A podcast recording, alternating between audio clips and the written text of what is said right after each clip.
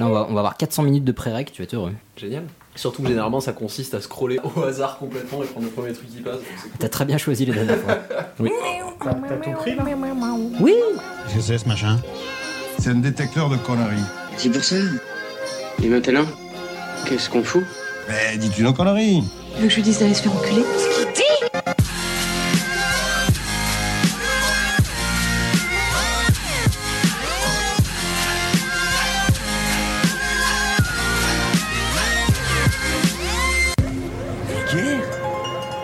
Ça vulgaire Oui, je trouve ça vulgaire.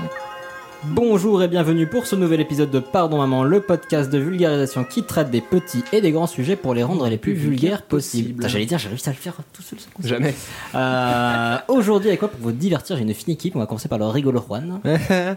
Bonjour. Ça va? Ah Bah oui, j'adore être rigolo. Ah, ça me fait plaisir. Euh, Hicham, Salut ça va? Très bien et toi? Ah, bah, ça va très bien, merci. Du commentateur de Formule 1. Et oui, alors qu'au troisième tour, on va arrêter.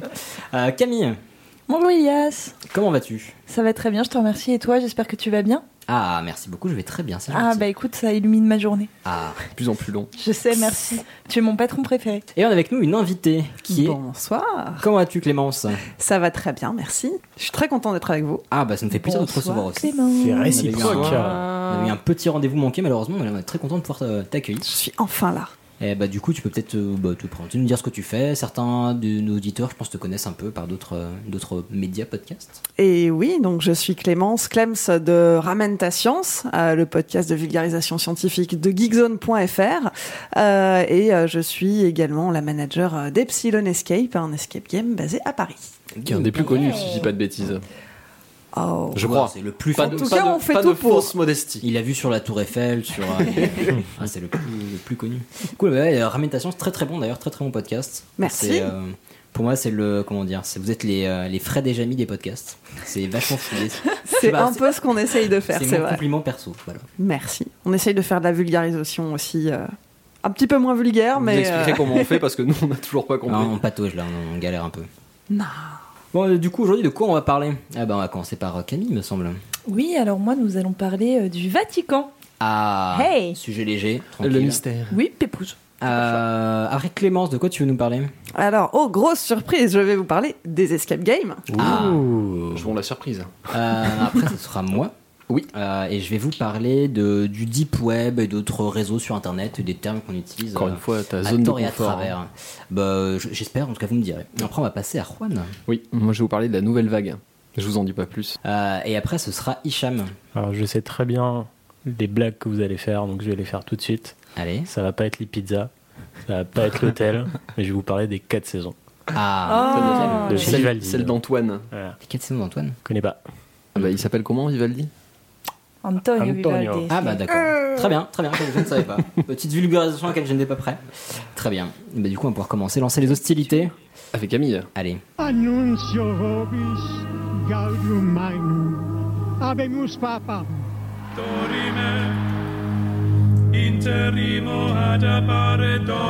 C'est pas très chrétien. Donc, euh, on est. Ah, merci, ma réverbe Chers auditeurs, chères auditrices, bienvenue dans Pardon Maman. Alléluia Alléluia. Alors, moi, je vais vous parler. ça suffit, hein. Oui, ça suffit, stop, merci. Ça va me stresser. Je vais donc vous parler du Vatican. Alors, le Vatican. C'est un petit peu complexe en fait comme nom, étant donné que ça désigne à la fois une basilique, un palais, une capitale et un haut lieu spirituel. Bref, un beau bordel. Absolument. Voilà. Un petit peu d'histoire, ça vous, aurait- ça vous aurait étonné hein, que je n'en fasse pas. Oui. Eh bien, nous y sommes. En l'an 1000. Alors, Non, hop, hop, hop, hop, hop, voyons. Remontons un petit peu plus loin. euh, mais qu'est-ce que Milan Dans aux yeux de l'humanité, je vous le demande. Bref, euh, tout commence avec euh, Pierre, l'apôtre du Christ, qui, euh, suite à la mort euh, de Fortuite. Jésus, for- ah oui, fortuite et malencontreuse de Jésus, euh, s'est rendu à Rome, entre autres, et euh, est décédé, malencontreusement lui aussi, sur ce qu'on appelait à l'époque la colline Vaticane.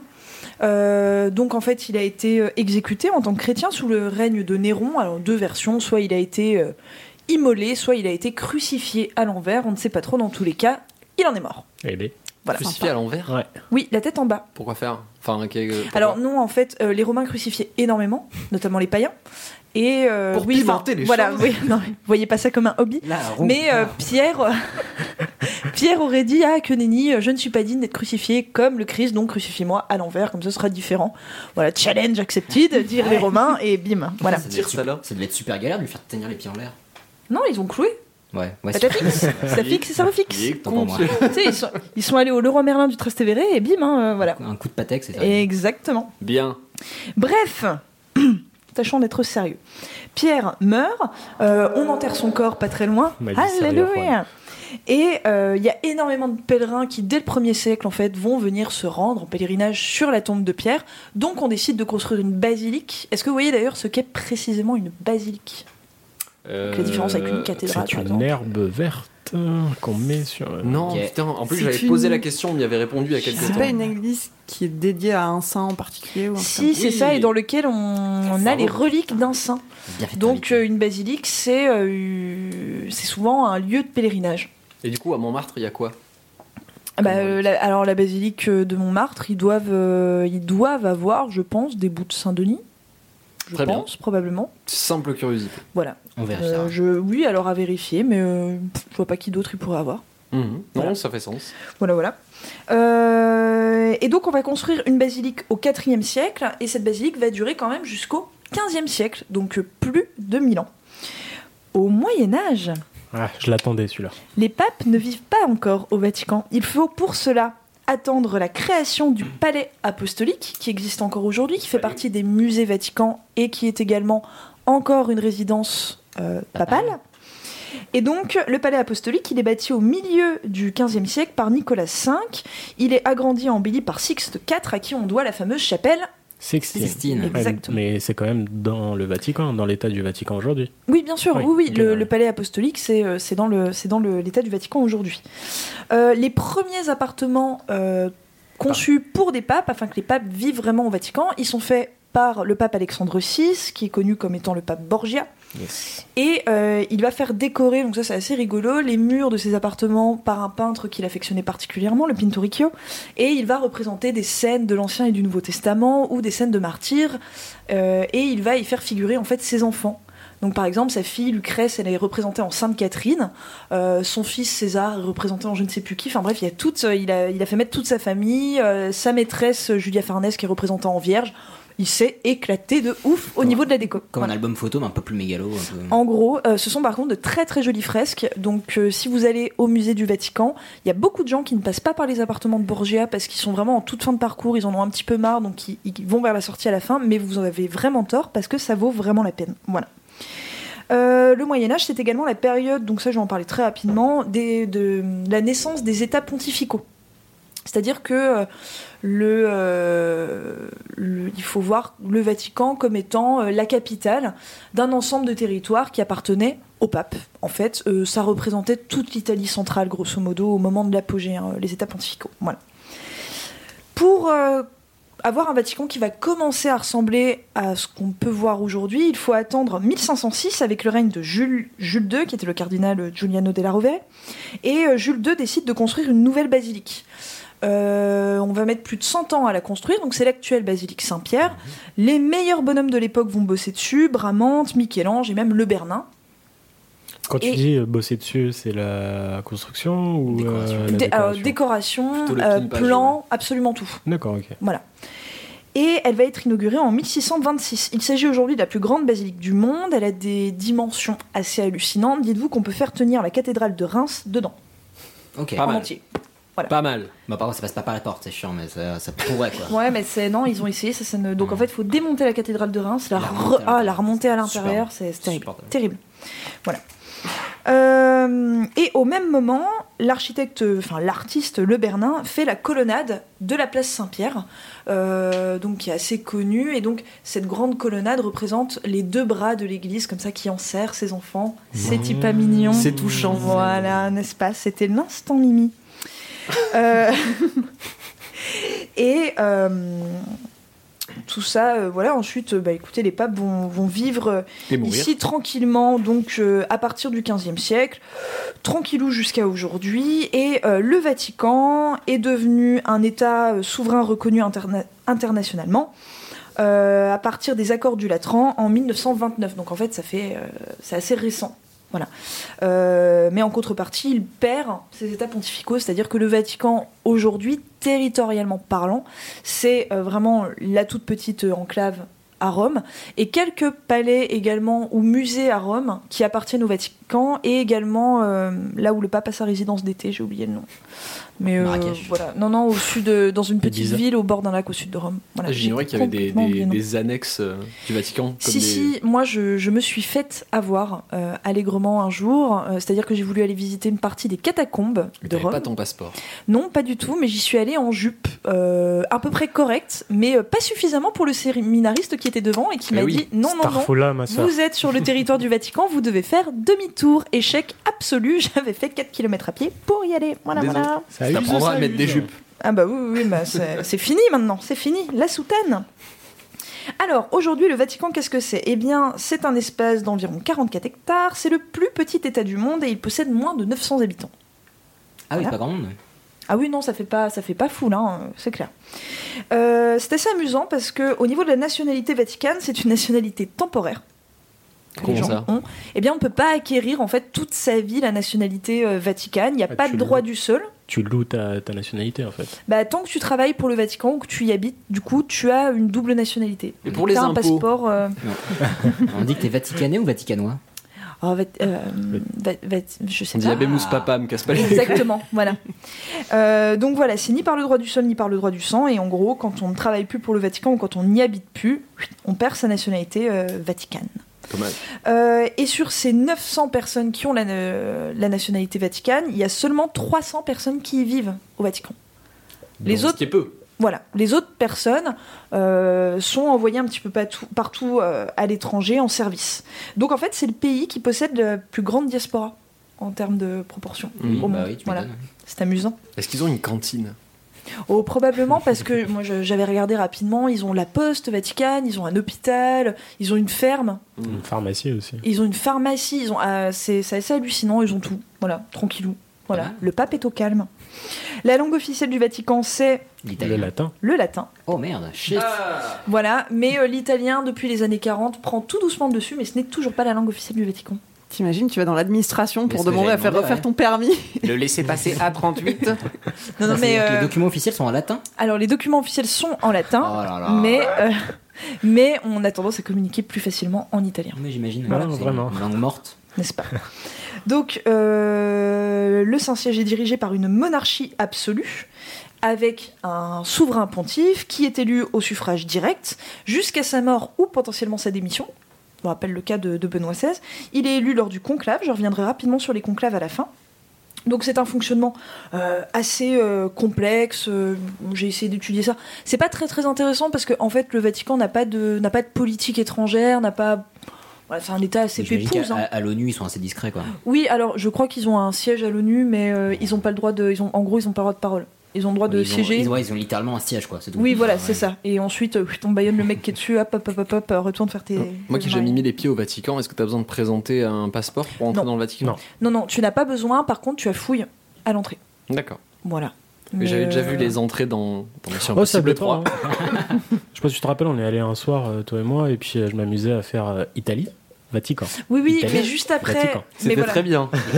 mais juste après avoir fait Vatican, Ouais. tu, tu fais encore quelques mètres et puis entre les colonnes du Bernin, tu as des bagages Ah bon Des, ba- des bagues. Oui, non, mais le Des bagages c'est Ah, un personnage de. Astérix. Non, non. Des bagages c'est comme ça qu'on appelle, en tout cas au château de Versailles, c'est ainsi que l'on appelle les petits trucs aéroportuaires dans lesquels Ah. tu passes afin que l'on vérifie que tu n'aies pas de bombe sur Je toi. suis pas un Gaulois. C'est le Johnny Ouais. du village Bagagix. Tiens, on va te faire fouiller par Bagagix là-bas. Oh non On fait une connerie. Oui, Oui, bonjour, ici votre voisin, euh, Philippe Digression. oui, je sais. J'ai appelé pour vous dire que je crois que vous digressez. Désolé. C'est Décidément. Juan, désolé, pas nous. désolé. Au revoir, au revoir. Au revoir Philippe. On va, on va reprendre le cours. hein. Voilà. Euh, alors, euh, il y, a, il y a eu des papes assez, euh, assez étonnants euh, au Vatican. J'ai décidé de vous faire une, une petite liste. Euh, Il y a le pape euh, Étienne euh, VI notamment. Euh, J'ai regardé un petit peu son histoire. Donc lui, il a régné à l'époque carolingienne et Étienne VI, euh, c'est plutôt drôle. En fait, il pouvait pas blairer son prédécesseur. Donc il l'a fait, euh, il l'a fait déterrer. Quoi? Il l'a fait- il l'a fait déterrer. Il l'a fait remettre sur son trône et puis il lui a fait un procès. Ah, mais c'est dégueulasse. voilà. Allez, donne la patte, ça. Ouais. Il répond pas. Donc, euh, donc, alors oui, justement, ils se sont dit ce con, il peut pas se défendre. Qui ne dit mot Baisse les yeux. Baisse les yeux. Donc ils lui ont mis un, un avocat. Et, euh, et puis il a été jugé coupable, donc ils lui ont coupé les doigts. euh, Oh. ils l'ont décapité, Il a pas dit aïe. ils donc l'ont jeté dans le Tibre et euh, ils ont annulé tout ce qu'il avait promulgué comme loi auparavant. Toi, je t'ai vu, toi. Non, non, T'allais dire chibre avec un accent chinois. jamais de la vie. Vraiment, ça n'arrivera pas. Mon Dieu, Donc ils l'ont jeté dans le Tibre, mais c'est. Voilà. Très bien. Mais attends, a- ça a été autorisé ça? Bah euh, oui, à Ah, l'époque des Carolingiens, on pouvait se permettre beaucoup de choses. Ah, c'est un petit peu agressif. Les Carolingiens sont nos amis pour la vie. Voilà. Oh là là. Euh, Il y a eu également, là, on, on- on ne sera jamais sûr de, de l'authenticité de cette histoire, mais la fameuse papesse Jeanne, Ah une femme qui aurait pu, fameuse. voilà, on raconte qu'elle aurait pu accéder au trône pontifical en se faisant passer pour un garçon toute sa vie durant. Oh. Et en fait, comment est-ce qu'elle s'est fait griller la vilaine? Eh bien, un jour, elle est allée dans Rome à dos de mulet. euh, pour une célébration, puisque le pape voyage à dos de mulet et non pas à dos de cheval. Et puis, bah, euh, Et elle comment? s'exclama. Ah, mon utérus Et bah, euh, non, non, elle a accouché. Ah merde Je crois pas une seule seconde. Non, c'est impossible. Devant la foule en délire, Ah, qui, euh, qui, Abémousse, bébé qui euh, s'est expressé de, qui s'est empressé de, l'envoyer en, enfer. euh, oui, elle et elle et son enfant en la piétinant exactement. Ah, Voilà. mais il me Ah, semble avoir vu justement cool. que c'est une, une espèce de légende de cette euh, papesse. Bah on sait pas trop, c'est une légende, oui, qui revient régulièrement. Alors après, j'ai envie de vous dire peut-être que ça a pu se produire, je n'en sais rien, mais euh, hein, c'est toujours. L'issue de ton récit pue la légende quand même. hein. Oui, bien sûr, mais c'est toujours rigolo à raconter. Voilà. Hein? Ah. Euh, et on a eu des papes euh, légendaires, mais qui ont vraiment existé, comme le pape que je vous mentionnais tout à l'heure, Alexandre VI, le pape Borgia.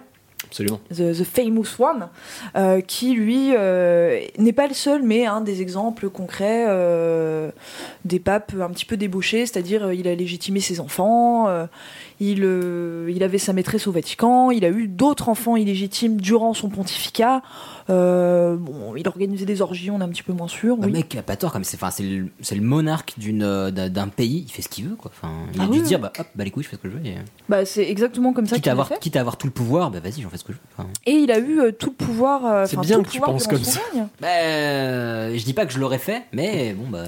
Non, non, mais c'est euh, c'est vrai que c'est nous aujourd'hui les Borgia, c'est vrai qu'on en, c'est on connaît tous vaguement de nom les Borgia, mais on se rend pas compte euh, vraiment du du pouvoir que cette famille a pu avoir durant ces 15 années. Il suffit de voir euh, la, la série Canal euh, pour euh, voir que oui, ils avaient énormément de pouvoir. Oui, et je pense un jour vous faire euh, potentiellement un petit sujet sur les Borgia. Alors mon ce sera avis. avec plaisir. Parce que c'est super intéressant les Borgia. Voilà. Et euh, également, je ne pouvais pas ne pas vous mentionner ce pape, le célébrissime Calixte II, pape franc-comtois, Ah, putain, né en étais sûr. 1850. Allez. Encore un bouffeur de cancoyote, putain. Voilà.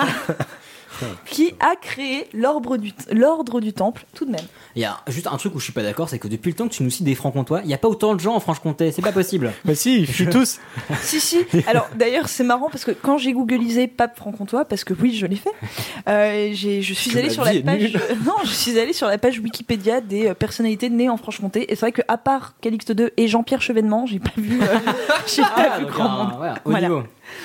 Voilà. Euh, voilà, voilou. Donc le Vatican, c'est également aujourd'hui le pays le plus militarisé du monde, étant donné que 20% de ses habitants sont des soldats. Ah oui. La garde suisse, ma gueule. Et oui, Eh ouais. qui existe depuis euh, 1506, donc pontificat de Jules II, le mec, je vous le rappelle, qui avait décidé de refaire la basilique Saint-Pierre. Et qui doivent tous être célibataires, si je ne dis pas de bêtises. Exactement, Oui. durant, euh, durant leur année de service, et suisse. Très Et- important. De nationalité suisse. Non, mais voilà. Ah, donc ils sont vraiment suisses. Ils sont vraiment suisses. Ah oui, c'est là, Ah. enfin, Non seulement ils ont des habits nom, de merde, mais oui, Oui, oui, ils ont mais des- Et en je sais pas. plus, ils sont Casque bleu, ils sont pas obligés d'être nés. euh. Enfin bref. Et c'est ce qui fait que l'allemand au Vatican est la langue officielle de l'armée. Habile. Ok. Voilà.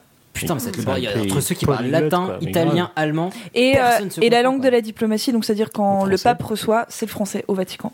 Eh ouais. Voilà. D'accord, mais il faut, être bien bilingue pour les femmes. Ah bah oui, oui, faut- voilà. Polyglotte. Polyglotte, carrément. ouais. C'est également le seul pays au monde sans entreprise privée. Mhm. Tout est Même la cantine. Ah, bah, attends, il Même faut- la cantine. Même la petite boutique de souvenirs à côté. euh, Bah, si c'est pas, si c'est pas sur le territoire vaticanais, ça appartient Ah. forcément au Saint-Siège. Vaticanais. Je pense, oui. Allez, allez. Qui dit Vaticanais? Allez. On vote. Ok, personne. Vaticanais. Ouais, Vaticanais, ouais. Parce Ouais. que Vaticanois, c'est trop canois. Ouais, voilà, Vaticanais. Euh, et l'accès à la propriété est interdite au Vatican. C'est-à-dire que la totalité des immeubles appartiennent au Saint-Siège. Voilà. Et c'est le seul pays au monde où l'accès à la propriété est interdite. Mhm. Euh, voilà, voilà. Donc le Vatican, c'est également un musée, comme je vous l'ai dit. C'est une des principales sources de revenus euh, de l'État du Vatican.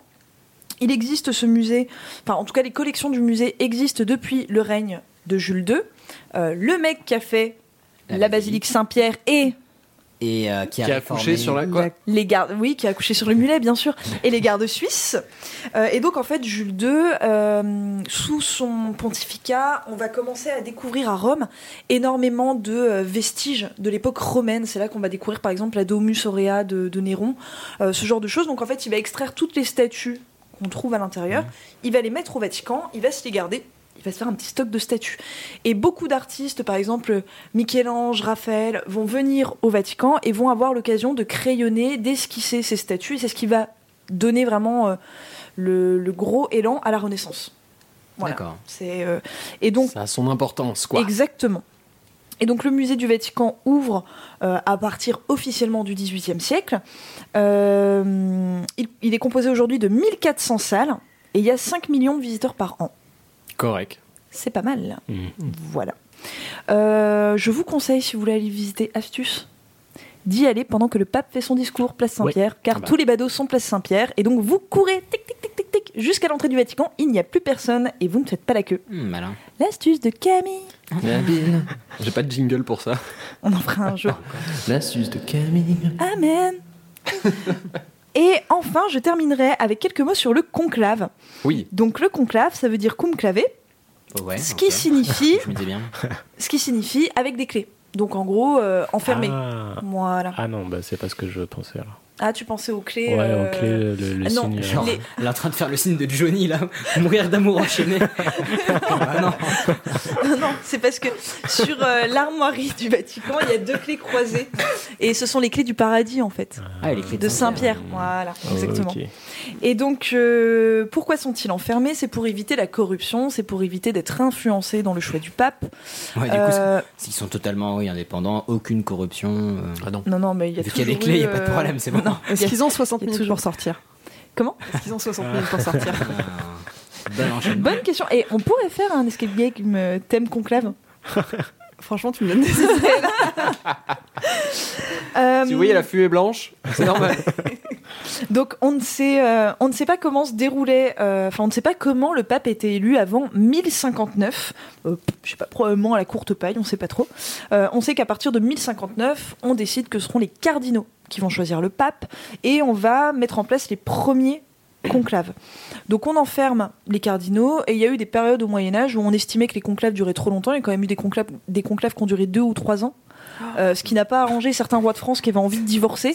Et il faut l'autorisation du pape, et donc Eh là, oui. ils disaient, Il est Ah. resté enfermé. De Mais- quoi Non, non, bah, du coup, il restait enfermé, mais il Bah, restait enfermé avec la Sodexo, donc ils avaient de la Non, mais il restait enfermé, on faisait rentrer des putes. euh, on- Ah. Non, non, mais enfin, je veux dire, il restait enfermé, mais cool, tu vois. Ouais, un peu comme le loft, quoi. Et donc, du coup, c'est un peu ça. Sans la piscine. Et, euh, et donc, du coup, on s'est dit, bah, ce qu'on va faire, c'est qu'on va diminuer leur ration de bouffe de semaine en semaine, comme ça, ils vont avoir envie de sortir, les vieux. Et, euh, et on a eu des papes, par exemple, qui ont été élus, mais ils étaient tellement affaiblis et tout, ils sont morts 15 jours plus tard, en fait, parce Oh qu'ils ont rien bouffé pendant le conclave, ils avaient qu'une lentille à sucer à partager à quatre. Donc voilà, c'était terrible. Euh, le premier conclave dans la chapelle Sixtine, euh, c'est justement le conclave à l'issue duquel on va élire Alexandre VI, le pape Borgia, en 1492. Donc une fois qu'on a élu le pape, on lui demande de choisir son nom, on lui demande trois fois, trois fois s'il accepte, il doit dire deux fois non, et la troisième fois il doit dire oui, parce que C'est- L'humilité devant, la euh, tradition devant l'éternel. Mais c'est, je savais pas que c'était lui qui choisissait son nom. si, il choisit son nom. voilà. Il a celui Donc le pape LL J, c'était pour ça. Il, euh, il choisit son nom et euh, aujourd'hui, on estime que tout ce qui se passe durant un conclave, même après, doit être tenu secret, sous peine d'excommunication. C'est Jean-Paul II, je crois, qui a Oh. décidé ça. Voilà. Donc. euh, les cardinaux n'ont rien le droit de dire. Voilà, voilà. Et puis bah, vous connaissez l'histoire. Il y a un vote à l'issue duquel, si jamais il n'y a pas de pape d'élu, la fumée sort grise, sinon elle sort blanche. Et comment est-ce qu'elle sort blanche? Eh bien, en fait, on met des produits chimiques à l'intérieur. Et je crois, je crois que c'est pour l'élection de François ou de Benoît XVI, je me rappelle plus. Ils avaient mal dosé le produit chimique et la fumée était sortie euh, grise foncée. Donc tout le Ouais, monde était méga sûrs, déçu. Ouais. Et en fait, euh, et puis en plus, ils ont oublié d'aller lancer les cloches parce que normalement ils lancent les cloches en même temps. Et là, les cloches ont mis 4 ou 5 minutes à sonner. Donc les gens ont commencé à se barrer de la place Saint-Pierre en disant Ah, ils ont pas élu. Est-ce que le régisseur était suisse? Euh, Peut-être. Et en fait, si, si, Abemous, papam. Papam. J'ai vérifié, euh, le gentillet du- d'une personne qui habite dans le Vatican, c'est Vatican. D'accord. Je suis Vatican, tu es Vatican, Camille. Bah, en l'occurrence, non, mais euh, d'accord. Non mais voilà. Tu es Euh, Vatican Oui, Ah, mais non, c'est- mais- oui, c'est les lois vaticanes et les. Non, mais les, les Je suis une personne de type euh, Vatican. C'est- c'est- Oui, mais c'est c'est bizarre. C'est comme si tu disais Je suis France. Oui, ne bah, m'appelez plus. Allez, au lieu de dire des bêtises, on va passer au sujet de Clémence. Faisons comme ça. Elias, je vais te soumettre une énigme. Euh, ouais, parce que je réfléchis, toi. Le mec qui croit on grimpe les échelons de l'escape game game comme ça, quoi.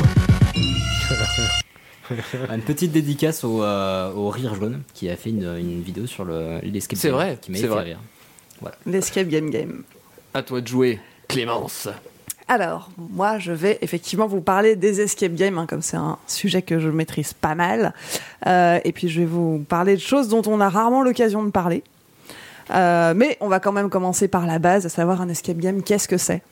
Alors, on parle d'escape game, d'escape room, euh, de jeux d'évasion grandeur nature, ou encore de live escape game. Tout dépend des pays. Quasiment partout, c'est escape room qui, qui tient, qui tient la corde, sauf en France où escape game est vraiment le, le Mhm. terme le plus employé. Et donc un escape game, qu'est-ce que c'est? Euh, Eh bien, euh, ça peut se définir par euh, une équipe qui doit remplir une mission dans un lieu donné en un temps imparti. Alors ça peut paraître très vague comme ça, mais en même temps, l'escape game peut prendre vraiment des formes très très diverses, à savoir déjà l'équipe. Une équipe, normalement, c'est de 2 à 6 personnes. Euh, certains escape revendiquent euh, de pouvoir faire jouer jusqu'à 15 personnes en même temps. En vrai, c'est Oh, pas franchement super adapté. Euh, couille, on verra un petit peu plus tard pourquoi, mais comme c'est un jeu qui est beaucoup basé sur la communication, en fait, dès qu'on est plus de 5 ou 6, ça devient très très compliqué euh, de réussir à communi- communiquer correctement. Il y a toujours des infos qui se perdent en route. Euh, et donc, bref, une équipe d'escape game, c'est 2 à 6 personnes. Dans un temps imparti, donc en général une heure, mais ça peut être plus. Euh, L'escape game pour lequel je travaille, Epsilon Escape, c'est 70 minutes pour le scénario qu'on propose. Il y a certains escape games qui durent jusqu'à une heure et demie. Euh, alors là, on peut dire que c'est bien intense parce qu'une heure et demie à fond en train de Ouais, devoir vrai, être résoudre des énigmes, réfléchir, etc. C'est, euh, ça doit être assez hard. Et puis il y en a qui sont plus courts aussi, euh, souvent des escapes un peu marketing euh, qui ont été commandés par des marques et, euh, et qui ont besoin de pouvoir faire passer pas mal de monde assez rapidement. Euh, Je me permets une petite question. Le temps, vous le définissez en faisant des tests avec des gens? Ouais, absolument. Le temps, euh, alors je pense que le temps a été fixé arbitrairement à une heure par les premiers escape games qui ont ouvert parce que euh, il fallait définir un temps donné qui soit ni trop court ni trop long pour que les gens s'amusent suffisamment sans qu'ils finissent par péter les plombs. Euh, après, euh, nous, Jour 6. Par, par exemple, à Epsilon, nous, le jeu fait 70 minutes. C'était pas pour faire nos intéressants, c'était simplement parce que quand on a fait bêta tester, on était parti sur une base de 60 minutes comme tous nos confrères, et puis on s'est rendu compte que les gens mettent- mettaient vraiment beaucoup plus que ça euh, pour sortir. Et donc on a fait une moyenne, ils mettaient entre 65 et 75 minutes, tous les bêta-testeurs. Donc on s'est dit, allez, 70, c'est bien, on peut se le permettre. Donc, euh, donc voilà. Euh, dans un lieu donné, alors la plupart du temps, ça se passe dans un lieu fermé, puisque le but est de s'échapper. Euh, mais pas forcément, ça peut être aussi dans un lieu complètement ouvert. C'est comme ça qu'on a vu apparaître des escape games live pour des très grands groupes. Là, le principe est un peu différent parce que justement, il faut pas s'évader. Il faut résoudre un certain nombre d'énigmes euh, disséminées à plein d'endroits dans un, un lieu qui a été aménagé pour. Il y en a qui ont été organisés dans des squads d'artistes dans le 93. Euh, il y en a un qui a, a pris place aux eaux de Vincennes. Euh, un également dans un centre de triage de la RATP. Donc tout ça, c'est des lieux où les gens ne sont pas enfermés, bien évidemment, ils circulent librement de zone d'énigme en zone d'énigme.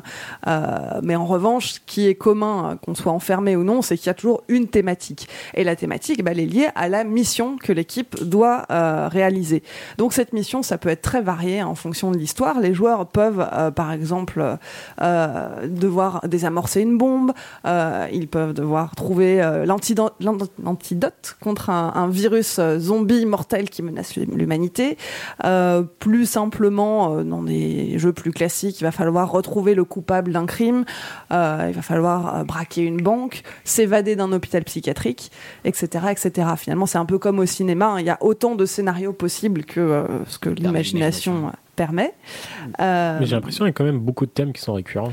il y a pas mal de thèmes récurrents. Une fois de plus, zombies, comme au cinéma, euh, euh, l'idée c'est qu'il y ait un enjeu pour les joueurs. Mhm. Euh, on y reviendra tout à l'heure. hein. Il y a- il y, a certains escapes qui ont quand même cherché à, à jouer sur des thématiques justement originales et qui se démarquent un petit peu.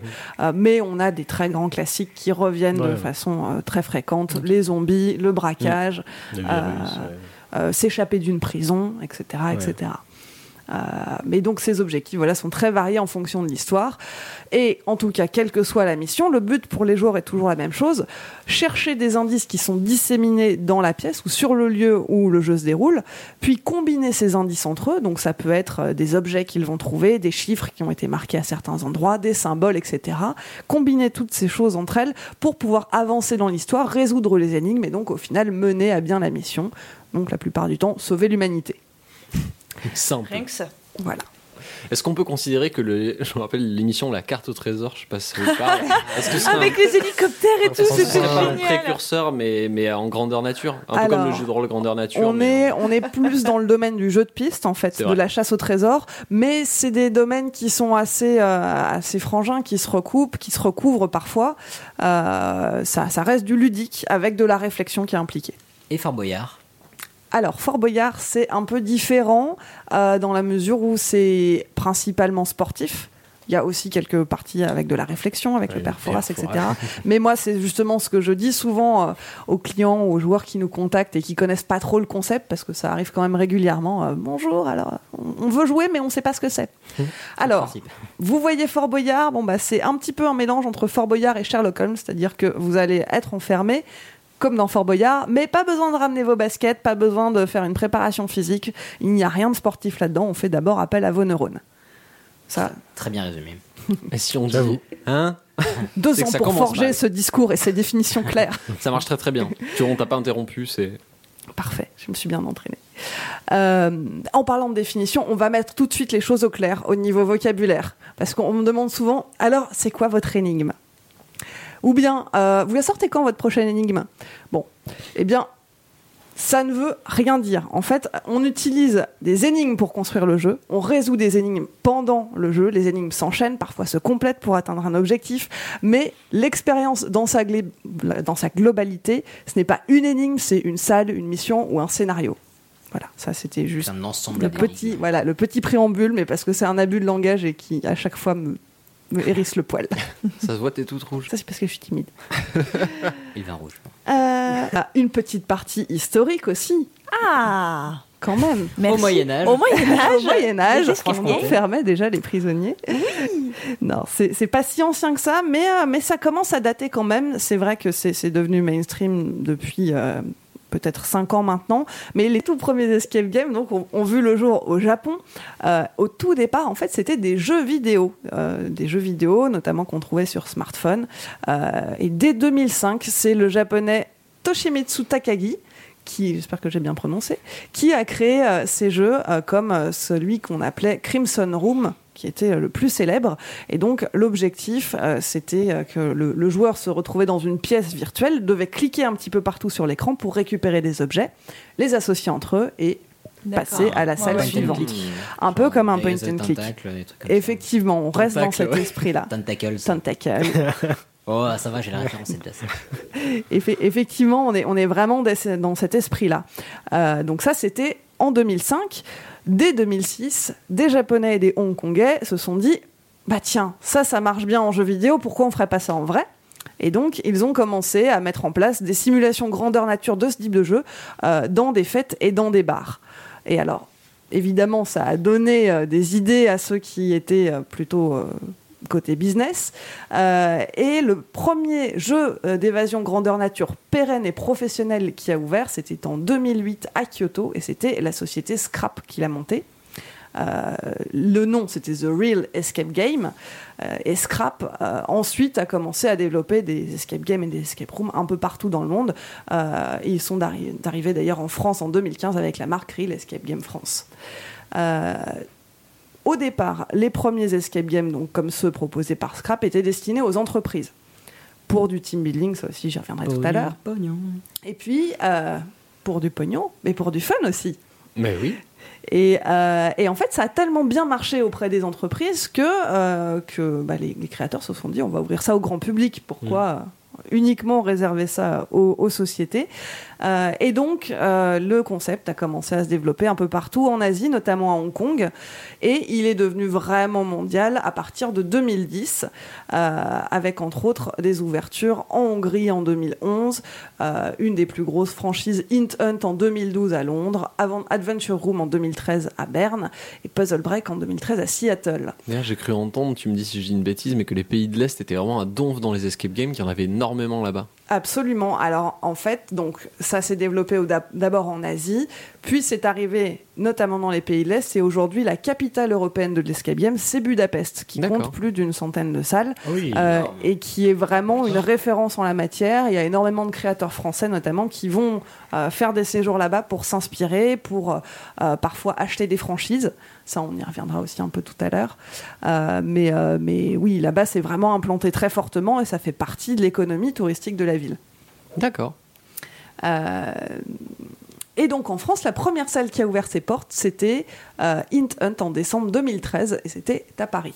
Ah, c'est tout récent en fait, c'est enfin, c'est vraiment super Oui, récent. c'est- Bah, ça fait maintenant, euh, ça fera, ça fera bientôt, ça fera 5 ans l'année prochaine, dans quelques mois. Donc euh, ça, Qu'est-ce à l'échelle reste- de l'histoire? Ah, une goutte d'eau, une poussière, Juan.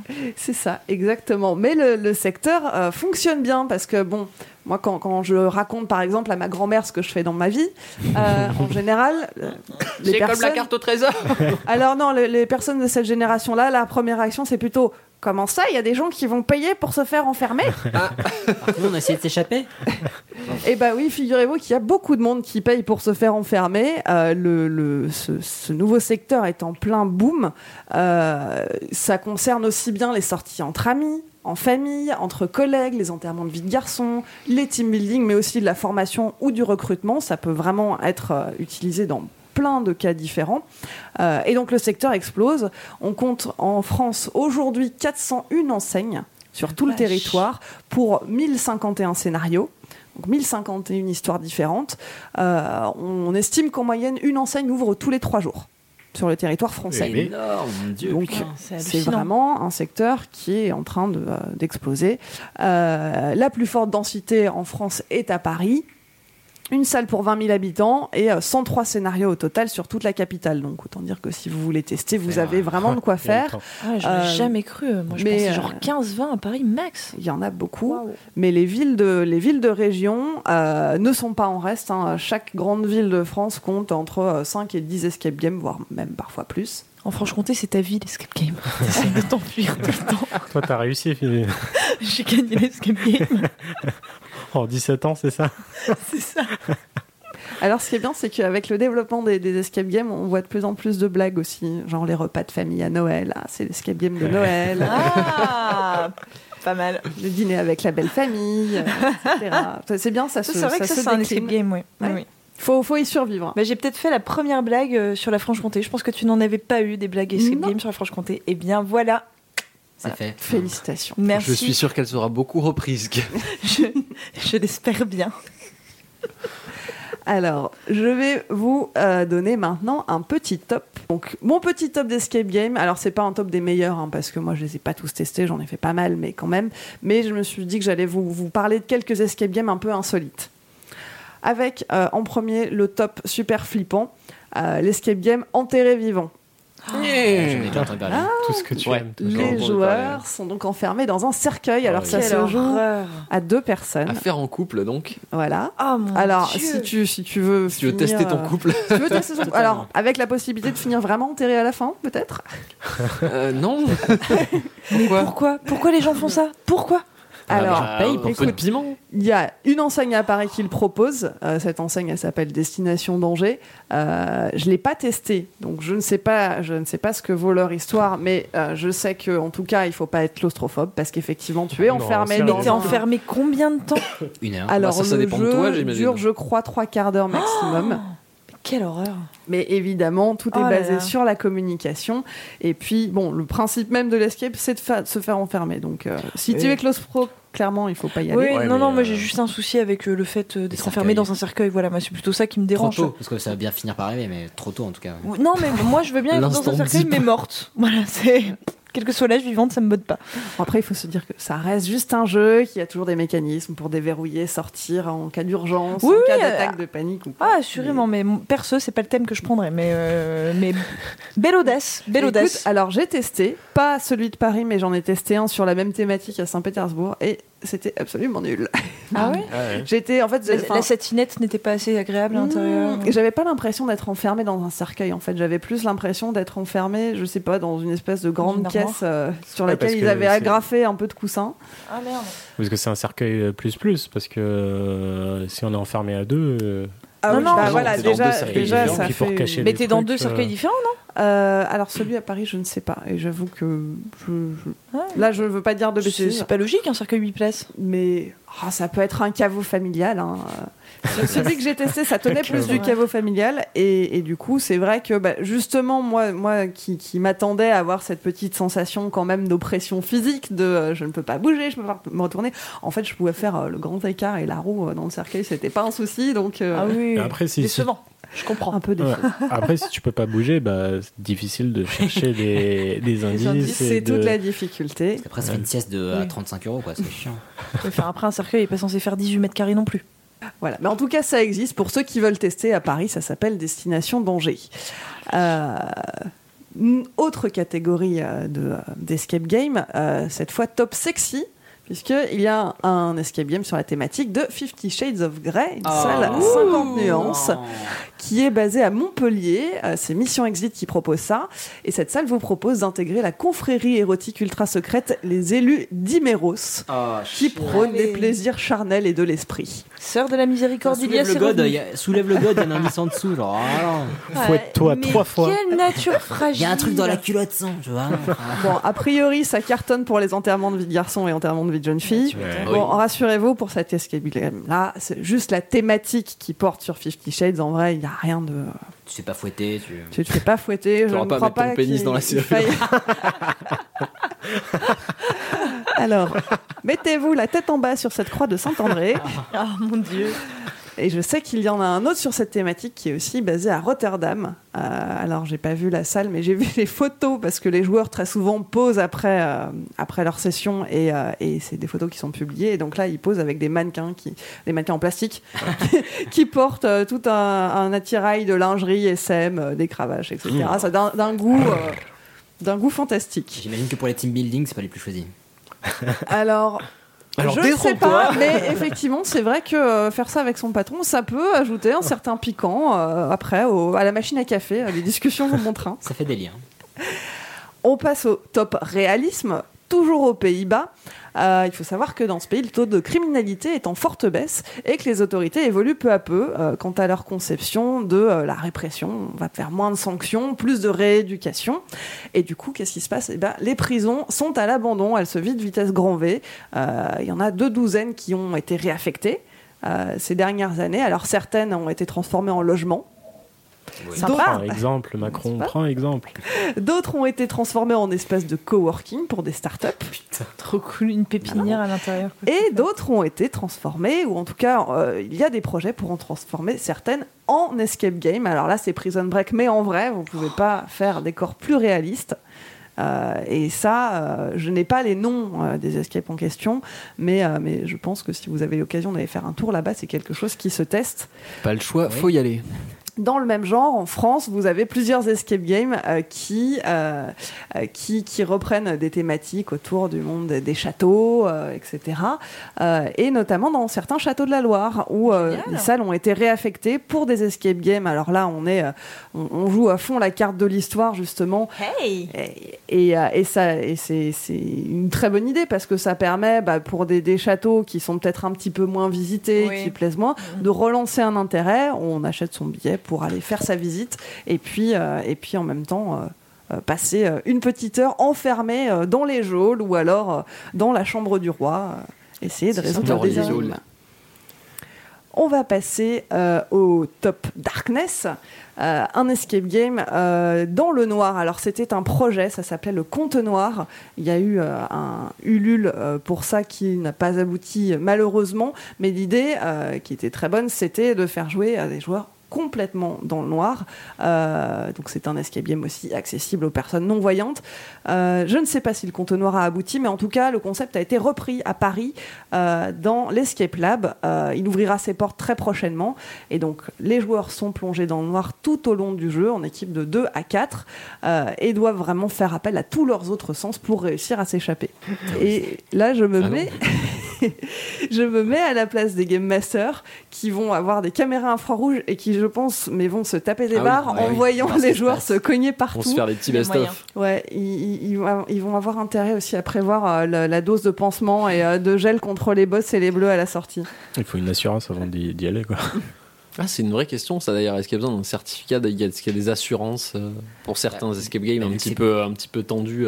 Alors en théorie, comme ce sont des lieux qui reçoivent du public, les escape games sont censés respecter tout un tas de règles euh, spécifiques aux établissements qui reçoivent du public. Et notamment, par exemple, les matériaux utilisés pour le décor doivent être bien particuliers, ils doivent résister au feu, ils doivent résister aussi accessoirement aux équipes complètement déchaînées qui vont chercher à te retourner la pièce et à décoller le Mhm. papier peint pour voir si t'as rien caché derrière. Euh, mais, euh, mais oui, il faut, il y a beaucoup, beaucoup de règles à respecter euh, qui peuvent d'ailleurs euh, venir entraver parfois la créativité parce qu'on se dit ah, on aimerait bien euh, faire passer les joueurs dans, dans des, dans des tuyaux, euh, dans des tuyaux de climatisation comme dans les films. Il faut les faire ramper et tout. Bah dans la réalité, c'est Compliqué, assez ouais. compliqué à mettre en un œil, l'indice est derrière ta corde. ah non Ça, alors il y a un escape game euh, sur Saw, enfin, qui Mm. reprend Oui, l'histoire de Saw entendu parler. euh. et qui est bien flippant dans Il paraît son genre. qu'il est, pas mal, ouais. Tu l'as testé Je l'ai testé. Ah. Je l'ai testé et il est, il est bien réussi. Effectivement, l'ambiance est très bien reproduite. Mm. Mais euh, je vais pas en dire plus, je veux pas spoiler. Bah, on a compris, enfin, t'as monté avec une canne, donc. euh, Où êtes-vous? Qui êtes-vous? Euh, escape game, euh, tiens, puisqu'on parlait de, de bon goût, escape game top mauvais goût, parce Ah. qu'il y en a aussi. Euh, on a euh, un escape game euh, sur la thématique d'Anne Frank.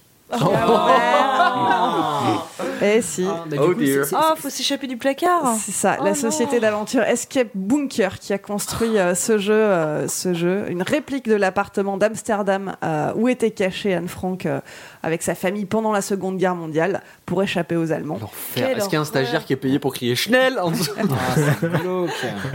Alors le- le- évidemment la salle a beaucoup fait polémique. Alors je Ouais. sais qu'ils ont euh, ils ont réécrit euh, le texte de la publicité plusieurs fois justement euh, en, en- en essayant de se justifier en disant non mais c'est à visée éducative, c'est pour euh, c'est pour expliquer aux Devoir gens ce qu'elle a vécu, devoir de mémoire, etc. Mais bon, on a connu quand même mieux en termes de bon goût.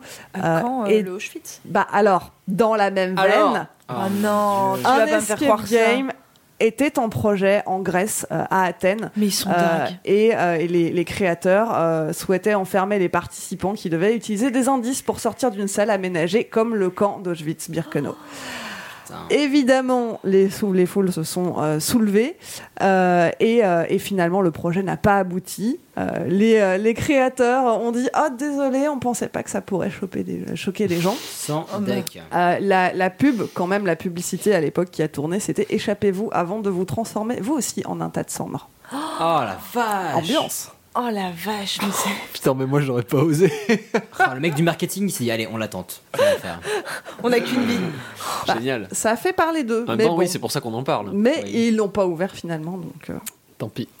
Et bon, pour finir euh, sur quelque chose de plus positif, euh, ça c'est mon petit top jalousie parce que j'aurais aimé avoir l'idée et le créer moi-même. C'est l'escape game de Radio France qui va ouvrir le 4 décembre prochain. Donc en équipe de 4 à 8 joueurs, vous devrez fouiller, observer, manipuler, comme dans tous les escape games, euh, en étant enfermé dans un studio. Ça s'appelle le studio. Euh, et euh, les joueurs devront trouver des solutions qui lui permettront de débloquer la régie, de connecter des objets, euh, d'accéder aux ordinateurs et de communiquer avec la technique pour établir la connexion avec Mars. En fait, ils cherchent des stagiaires. Pour faire les branchements, test, micro, 1, 2, c'est bon, allez, on commence. Charline, on commence, parti. Alors, bah, justement, tu ne crois pas si bien dire, parce que c'est c'est un escape vraiment qui a été fait maison. Euh, le jeu a été conçu par Alicia euh, Vulot et Frédéric Poirier de Radio France et participe euh, toute une partie euh, des, euh, des animateurs, euh, puisque euh, participe, alors je ne sais pas sous quelle forme, comme il n'a pas encore ouvert, mais participe à ce jeu euh, Frédéric Sigrist, Antoine Decaune et Alex Vizorek. Ah, bah, Ah, choqué. Du, du beau monde, du beau monde. Donc, euh, Ah, je vois bien voilà. le casque posé sur la table où tu dois essayer tous les casques pour voir le- dans lequel il y a un message qui passe, qui te donne un truc. Non, c'est- c'est c'est cool. Ah, moi, je suis au taquet sur le site, j'ai super hâte de le tester. Ça ouvre le 4 décembre pour ceux qui veulent. euh, je me demandais pourquoi t'appuyais sur F5 toutes les deux minutes depuis tout à l'heure. Euh, on va parler maintenant des perspectives sur le domaine. Tout à l'heure, on disait c'est un, un domaine qui explose. Qu'est-ce qu'on peut attendre pour la suite? Alors, je suis pas devin, hein, mais, euh, mais je suis dans le secteur depuis maintenant deux ans et demi. La VR, je la VR. Un petit peu comment ça évolue. Et c'est vrai que très souvent, euh, on fait le parallèle avec les boutiques de cigarettes électroniques. Et il y a Ah. plein de gens qui m'ont dit Est-ce que ça va Euh, pas être un pet dans la tempête? C'est ça. Est-ce que, euh, est-ce que finalement, euh, là en ce moment, il y a plein d'escape games qui ouvrent, mais est-ce que euh, dans euh, deux ans, ils vont pas tous fermer les uns après les autres, euh, comme les boutiques de clubs électro euh, Et moi, je ne crois pas. Non, c'est un loisir. Ça là-dessus. peut, ouais. Non seulement c'est un loisir, mais en plus finalement, euh, je pense qu'on est au contraire à, à l'aube de quelque chose de nouveau. Un peu comme au début du cinéma, où euh, les premiers films, bah, bah, c'était l'entrée du train en gare de la Ciotat, ça impressionnait tout le monde, alors qu'aujourd'hui on voit ça et tout le monde fait bon, Bon, tu dis pas de mal de la. Super. Je dis pas le mal de la Ciotat. À l'époque, c'était un progrès fantastique. Les toutes premières salles qui ont ouvertes, c'était basiquement des clés et des cadenas. Et tout le monde était waouh, c'est génial Parce qu'ils vivaient ça en vrai pour la première fois. Aujourd'hui, des joueurs qui commencent à avoir fait quelques salles, ils retombent sur une salle avec des clés et des cadenas, ils vont être super déçus. C'est mainstream. C'est mainstream et c'est ce qu'on appelle aujourd'hui des salles de première génération. Actuellement, on en est déjà à la deuxième, voire à la troisième, voire quatrième génération des salles qui revendiquent de ne pas avoir de cadenas, qui vont être axées sur la manipulation, qui vont avoir des machines, de l'électronique beaucoup incluse, des décors de plus en plus immersifs. Euh, et finalement, on a la chance d'être dans, un- secteur qui est tiré vers le haut parce que, euh, bah que, comme pour le cinéma, le grand public s'habitue euh, au luxe et, aux effets spéciaux et, et donc on veut toujours plus. Et je pense que euh, le, secteur ne va pas mourir, il va au contraire euh, s'affiner euh, et aller vers de plus en plus d'immersion. Et on en vient justement à la réalité virtuelle, tout ce qui est VR et réalité augmentée. Je pense qu'il va y avoir petit à petit une convergence parce que la VR permet justement d'aller au-delà de certaines contraintes pour les décors. Plus besoin de se prendre la tête pour savoir si ce, ce matériau-là résiste au feu ou pas. Plus besoin de travailler pendant euh, euh, six mois sur un décor euh, qui risque d'être abîmé euh, si c'est facile à virtuel. faire, facile à refaire. C'est alors ça prend du temps aussi à développer, mais en tout cas ça ne peut pas se casser. Mais c'est aussi une nouvelle sphère d'emploi parce que tu dois hein, du coup employer des développeurs et des graphistes pour créer ça. Donc plus, c'est ouais. c'est bien pour tout le monde finalement. Ah oui, c'est un, c'est un vrai secteur euh, qui, euh, qui se développe et qui crée de l'emploi, clairement. Euh, Il y a beaucoup d'escape games qui recrutent des game masters. Il y a tout un tas de métiers, finalement, qui, qui recouvrent le secteur. Il y a les game masters, ça, c'est ceux qui sont en contact avec, avec le, public, qui vont accueillir les joueurs, les mettre dans l'ambiance, leur faire un brief, les suivre pendant toute leur partie et puis les débriefer à la fin. Mais il y a aussi toutes les équipes en amont qui vont s'occuper du game design, de la construction des décors. Et ça, c'est plein de secteurs qui convergent. Et c'est très intéressant euh, parce que comme c'est nouveau, il n'y a pas d'école d'escape game qui existe, il n'y a pas de formation spécifique pour ça. Donc, euh, il y a beaucoup de, de gens qui viennent de secteurs très très différents euh, et qui, qui ont fait des, des choses qui n'avaient rien à voir avant. Il y a beaucoup de passionnés et c'est vrai que c'est aussi agréable pour ça de, de bosser dans ce milieu-là parce que c'est des gens qui, euh, qui vont venir euh, bah, tester euh, chez les confrères, on va se donner des conseils, on va travailler ensemble. Et après, le, le Game Master, il doit, au bout d'un moment, il doit se faire chier parce que refaire la même chose. Il y a combien de. Tu fais combien de passages par jour? Alors, en général ça, ça moyenne dépend, ça dépend des Dans un grand rush. Ça dépend des enseignes. Le samedi, chez nous, on est ouvert de 10h. La première session est à 10h du matin, la dernière à 10h du soir. Euh, Ça fait 12 heures, donc il le fait 12 fois, donc, euh, un peu moins. Non, on fait 11 pas travailler les gens de 10h du matin à minuit non-stop. Euh, en général, un, un Game Master va enchaîner au maximum 4 sessions. Euh, et donc, pour finir sur les perspectives du secteur, je ne sais pas si vous connaissez euh, la série Westworld. Ouais. Oui, bien sûr. De. Voilà. Et ben, à mon sens, Westworld, c'est le futur de l'escape game qui a mal tourné. C'est-à-dire Mm. que vous êtes dans une immersion totale, vous devez euh, remplir des missions dans un univers qui a été vraiment créé pour vous. Sauf que là, dans la série, ça ne se fait plus à, à l'échelle d'une pièce, mais à l'échelle d'un- d'une région complète, euh, avec euh, des robots humanoïdes qui sont là, etc. Et je pense qu'on va aller vers de plus en plus de, de jeux en immersion de cette ampleur-là. Est-ce qu'il y en a déjà qui ont associé l'escape game avec les jeux de rôle grandeur nature? Parce que pour le coup, Westworld, ça me fait penser à, à du, du GN. Du GN, oui. Alors, à ma connaissance, non, mais après, peut-être que je suis passée à côté, mais je pense qu'on ira aussi vers ce genre de choses. Euh, sans aller jusque-là, il y a déjà certaines enseignes euh, qui font intervenir des comédiens dans les salles. C'est le cas de Skeleton Key à Paris, qui est rattaché au, au manoir de Paris. Mhm. Et donc les comédiens du manoir de Paris euh, interviennent dans l'escape room qu'ils ont créé. Alors évidemment, là, en termes d'immersion, euh, c'est très fort. Euh, Il y a une autre enseigne qui s'appelle Kairos euh, qui a remplacé, pour envoyer les indices aux joueurs, très souvent, on a une télé ou une montre ou un Tokyo qui fait un appareil. Le Game Master n'est pas présent dans la pièce. Euh, chez Kairos, ils ont une salle qui est pas mal adaptée aux enfants et le Game Master est présent dans la pièce et c'est lui qui donne les indices à l'oral et qui du coup peut stopper les charmants bambins avant qu'ils détruisent tout le décor. Donc c'est pas mal non plus euh, Habile. vu comme ça. Euh, je crois que je commence à avoir pas mal fait le tour. Euh, je voulais finir avec deux souvenirs, euh, le souvenir le plus horrible euh, d'Escape Game. Euh, C'était un samedi matin. Euh, L'équipe qui commençait euh, avait manifestement beaucoup fait la fête la veille. Sympa. Et j'ai une joueuse qui a été malade dans la Oh salle. Mais euh, le, le plus rigolo dans tout ça, c'est évidemment on l'a fait sortir, on lui a donné un petit verre d'eau, elle a pu se poser dans nos canapés, mais ses copains ont continué à jouer comme si de rien n'était. Et donc je me suis retrouvée euh, dans, dans une partie de la salle à passer la serpillière, histoire de pas les laisser jouer au milieu d'odeurs désagréables, Pendant qu'il cherchait les indices. pendant qu'ils cherchaient les indices. Et donc de temps en temps, je relevais la tête de, de ma serpillière. Alors là, il faut chercher plutôt par là. non, là, vous faites faute fist. etc., etc. Donc ça, Ça c'était... devait, ça devait être sympa, ça met un peu d'immersion dedans. C'est pour, pour eux c'était rigolo. Pour Enfin, moi, sur le moment, c'était un petit peu compliqué à gérer, mais euh, on s'en est sorti. Et en plus, c'était une équipe qui était tellement bonne qu'ils ont quand même réussi à sortir avec 10 minutes d'avance. Mmh, La bien joué. classe. Et, ouais. Le meilleur souvenir, parce qu'il en faut en tout cas le souvenir le plus cool, euh, c'est euh, ce monsieur qui est venu jouer avec euh, ses amis les plus proches. euh, ses frères, ses amis les plus proches, etc. Et qui nous avait demandé de cacher dans le décor à la toute fin du jeu euh, une petite enveloppe que ses amis donc ont ouvert une fois qu'ils sont arrivés au bout, ils ont la chance de finir.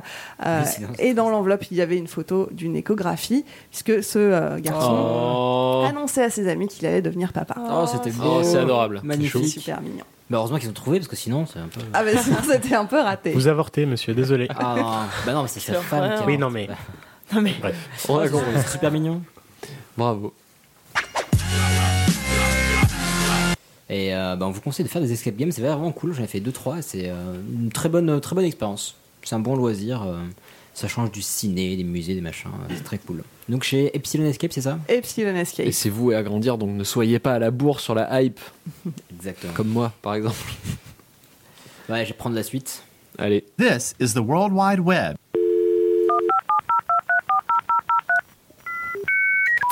Souvenir. Communication, transport, internet, connectivité. Welcome to the deep web. Ouais, alors moi je voulais vous faire un sujet euh, un petit peu court, juste pour euh, démystifier quelques termes qu'on utilise euh, bah, de plus en plus et de plus en plus à, mauvais escient. Et je vais couvrir quelques termes, par exemple Internet, bon ça vous connaissez, le web, le deep web et le darknet. Donc c'est surtout les deux derniers termes qui sont bah, malheureusement utilisés à mauvais escient. Donc je vais commencer par Internet. Pour rappel, Internet en gros ça va être un réseau, donc network, et tout son nom, qui va relier en gros les appareils qui y sont connectés Et tous les appareils qui sont connectés dessus euh, bah, peuvent échanger des informations entre eux. Euh, donc typiquement, si vous êtes euh, connecté au réseau, bah, vous n'avez pas forcément accès à tout, mais vous connaissez forcément quelqu'un qui connaît quelqu'un, qui connaît quelqu'un, qui connaît quelqu'un, qui connaît bah, le truc dont vous parlez. Quoi. Pour ce, petit, sujet, je vais utiliser une métaphore tout, au long de, tout au long de cette euh, explication. Donc, utiliser une métaphore du village. Euh, donc, on va dire qu'Internet, c'est comme un grand village. Métaphore du village. Ouais. Internet, Créé de, mon cerveau malade. Euh, donc, mettons qu'Internet, c'est un grand village. Et par exemple, vous connaissez, un, vous avez un pote qui s'appelle Michel et qui habite au village. Donc typiquement, vous savez pas forcément où est Michel, mais dans le village, il y a forcément quelqu'un qui sait où il habite. Donc en demandant par-ci par-là, vous allez forcément trouver, pouvoir trouver Michel. Par contre, vous, vous pourrez pas forcément lui parler parce qu'il a peut-être un majordome, un garde du corps, un n'importe quoi. Donc ça, ça va être son, euh, son sa box internet, ça va être son firewall, ça va être euh, ce genre de choses. D'accord, ok. Voilà. Euh, Michel, vous l'aimez bien, parce que c'est un artisan. Euh, il fabrique des théières dans son atelier et tout. Voilà, bah oui, j'avais pris une super métaphore. Euh, donc il fabrique des trucs, mais vous vous demandez bah, comment, vous allez pouvoir voir ses productions? Donc typiquement, comment vous allez pouvoir accéder au contenu sur Internet? Bah là, il y a plusieurs moyens d'y accéder. Page jaune entre autres, il y a un peu de ça, tu verras. Euh, une, des, une des façons, ça va être le web. Donc il y en a d'autres. Euh, vous pouvez bah, écouter de la musique avec euh, votre application favorite.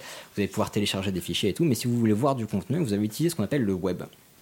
Donc le web, c'est le diminut- diminutif pardon, de World Wide Web et euh, c'est une des applications les plus utilisées d'Internet en fait. Et elle permet tout simplement de consulter euh, des pages sur des sites. C'est pas le www qui est le diminutif du World Wide Web? Ouais, mais web, du coup, ça- c'est un diminutif aussi. C'est comme Ichouchou, Oui. c'est un diminutif de Hicham. C'est un, Bah, un rallongatif. ouais. Bon, on, va, Bref. on va dire que c'est un, diminutif.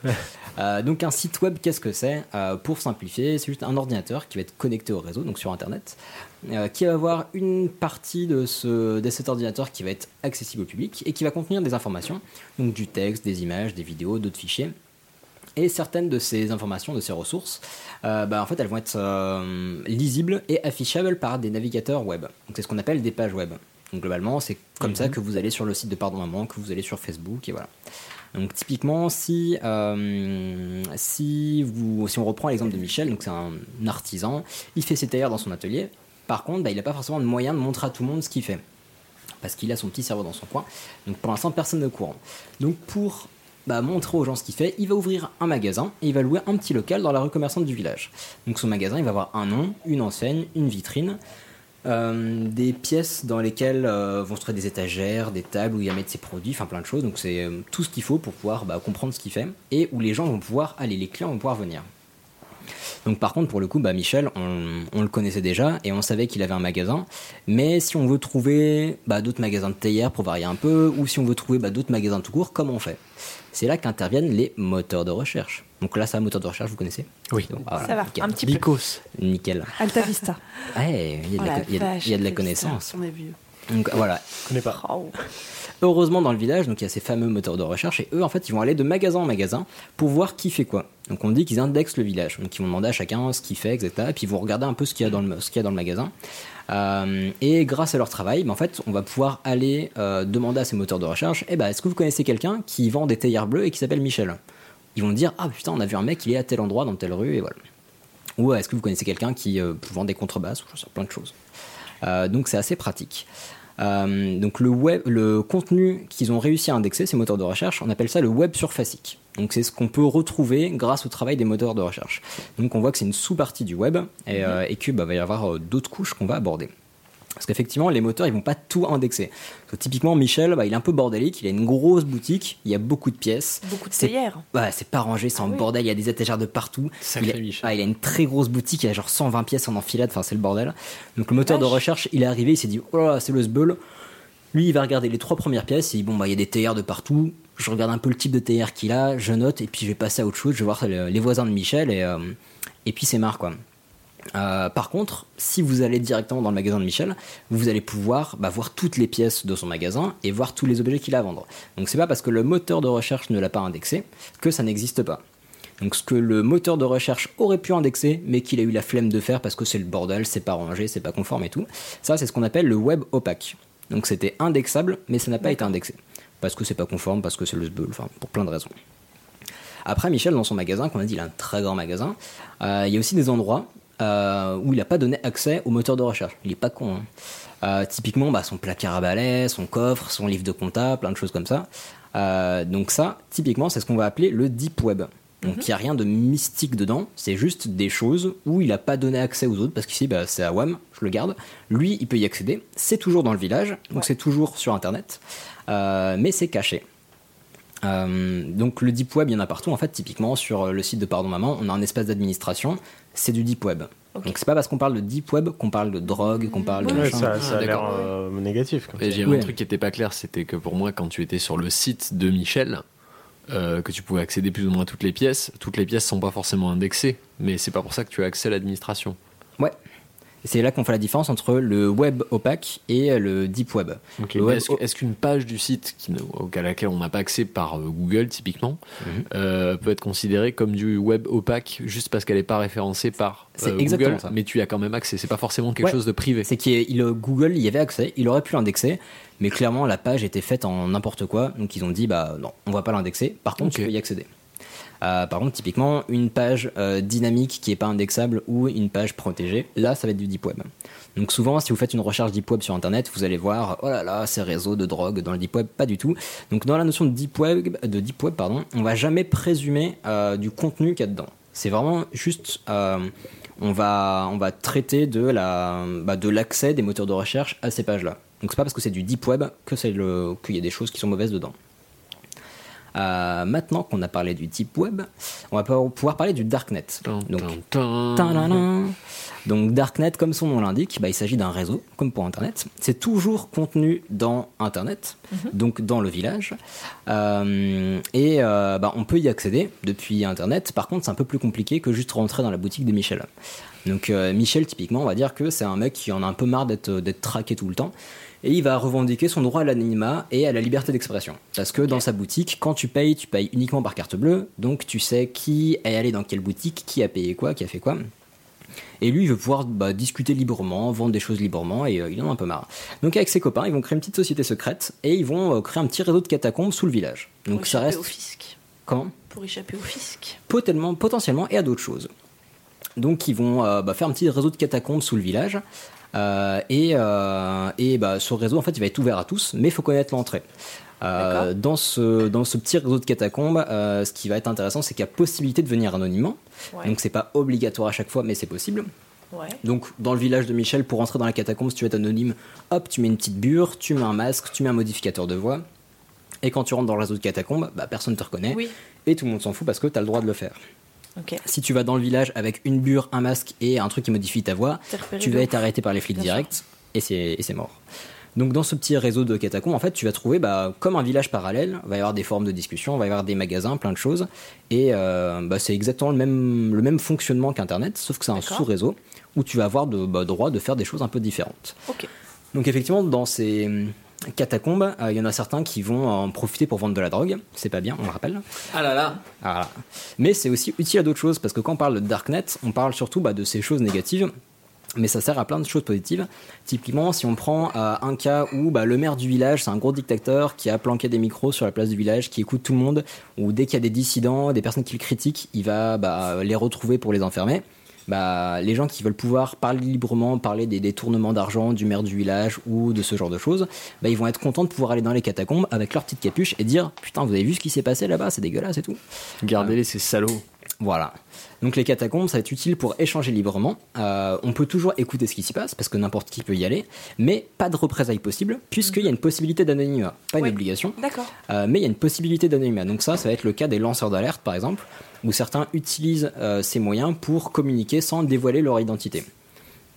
Euh, ce qui va être le, le- le point important de ce sujet et, euh, et bah, ce qui a motivé ce sujet d'ailleurs, c'est que bah, pour le darknet comme pour le deep web, en fait, on ne présume jamais de l'usage ou du contenu. C'est, on qualifie uniquement le moyen d'accès ou la visibilité. Donc pour le deep web, c'est la visibilité pour les moteurs de recherche. Pour le darknet, c'est le moyen d'accès. Mais sur le darknet, tu peux trouver des photos de paysages, des tutos pour tricoter des écharpes, n'importe quoi, ou des réseaux de drogue, certes, mais tu peux trouver de tout en fait. Ouais. C'est juste un, un réseau différent où il y a des contenus différents. Enfin, où il y a des contenus. Finalement, c'est ça la vraie neutralité euh, du net. Exactement. C'est pour ça que c'est beaucoup défendu bah, par, euh, bah, comme des, ce qu'on appelle des libertariens, des lanceurs d'alerte, des plein de choses. Euh, Il y en a qui, ou même pour Silk Road, je vous conseille un, un documentaire qui est sur Netflix qui s'appelle Deep Web, si je dis pas de bêtises, justement. Deep Web. Euh, où il parlait de Silk Road et bon, c'est assez controversé comme, euh, comme concept. Pour rappel, c'était un, une espèce de plaque tournante de drogue, de marché noir de, de drogue euh, qui était de- dans le darknet. Mais où les personnes qui étaient à l'origine de ça et d'autres réseaux darknet, en fait, à la base, ils étaient, bah, c'était un peu des une espèce de philosophes qui avaient envie d'un espace pour échanger, faire, enfin, faire évoluer, faire des choses. Où c'est pas forcément, le but c'est pas forcément de permettre l'illégalité, mais de faire des choses différemment, de manière plus libre et non tracée. Euh, donc voilà, c'était un petit point. Et puis, bah, si vous entendez parler de dark web aussi, c'est un petit, euh, c'est simplement pour euh, définir le contenu qui va se trouver sur le darknet. Moi, j'ai une petite question. C'est si on se réfère à un iceberg, dans quelle mesure le dark web ou le deep web, ça va, ça va être sous la surface? Est-ce qu'on est vraiment sur quelque chose d'énorme par rapport à ce qui est visible pour le, le commun des mortels, entre guillemets? Alors, ce qui est le plus facilement accessible, euh, les chiffres sont un peu controversés dessus, mais euh, le plus facilement accessible, donc le web surfacique, donc euh, indexé et accessible facilement, je crois qu'on considère qu'il y a à peu près 4% euh, du, du web qui est du web surfacique. Ok. Donc c'est vraiment très léger.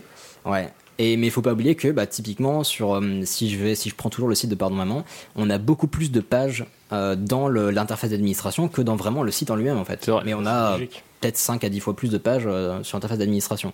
Donc on voit vite Je le rapport qu'il peut y avoir. une page sur le site, donc. Bah après, il y en a une par épisode, mais voilà. Et puis, bah voilà, c'était juste pour vous sensibiliser à ça. C'est pas parce qu'on entend Deep Web que c'est mauvais, c'est pas parce qu'on entend Darknet que c'est mauvais. Euh, et bah, je vous invite à être euh, critique dessus, à vous faire votre propre idée. ben, je suis bien sensibilisé. Merci beaucoup. Merci. Merci, Ilias. Mais ça m'a fait plaisir. J'espère que ces métaphores avec Michel euh, et, ce, et ce cher village vous ont. On a adoré. Ah. C'est- Du coup, c'est un village en Angleterre? Euh, non, bah, je le voyais dans la Drôme, moi, mais euh, bah, Je sais pas, comme c'est des théières, ils ont l'air de consommer beaucoup de thé. c'est vrai. Je, bah, je demanderai à Michel, écoute, parce que c'est lui qui y habite en fait au final. Mais donc, content que ce soit le point que tu aies retenu d'Ilias. C'est vraiment le plus important. Oui, les théières de Michel. Très bien. Bon, je vais prendre la main avec un sujet intello relou. Ça vous dit? Euh, Allez. Oui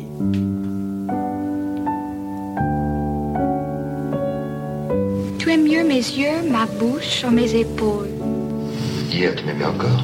Ah, il, il dit que c'est pas la même chose quand c'est filmé que quand c'est écrit. Vous trouvez ça normal? Mais votre cinéma, votre cinéma, moi je trouve ça irrespirable. Je méprise le cinéma. On se demande de quoi on va parler.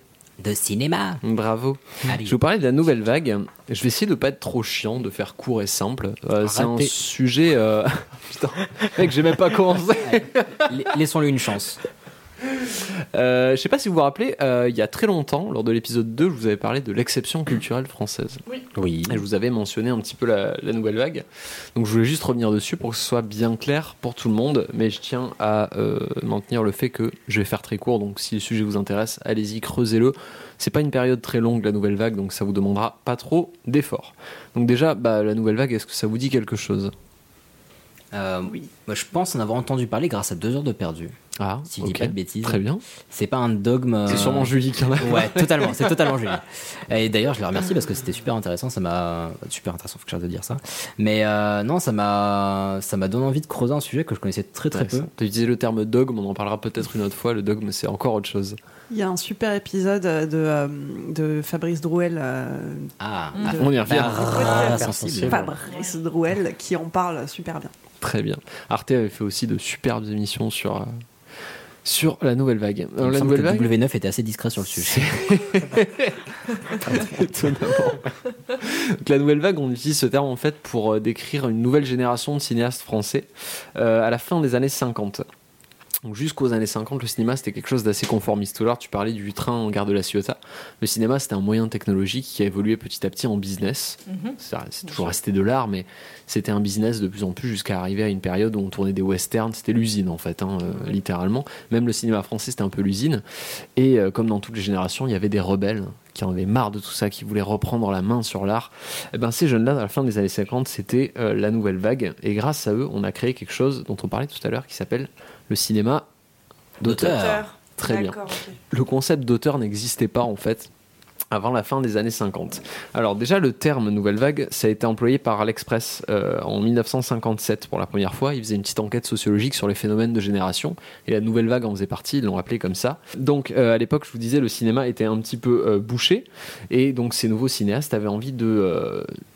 euh, de dé- débloquer un peu tout ça. Parce que le côté industrie était un peu gênant c'est-à-dire qu'on on usinait des scénarios on usinait des, des mises en scène des, des méthodes. C'est encore un peu le cas aujourd'hui on a des méthodes qu'on a, qu'on a héritées avec le temps.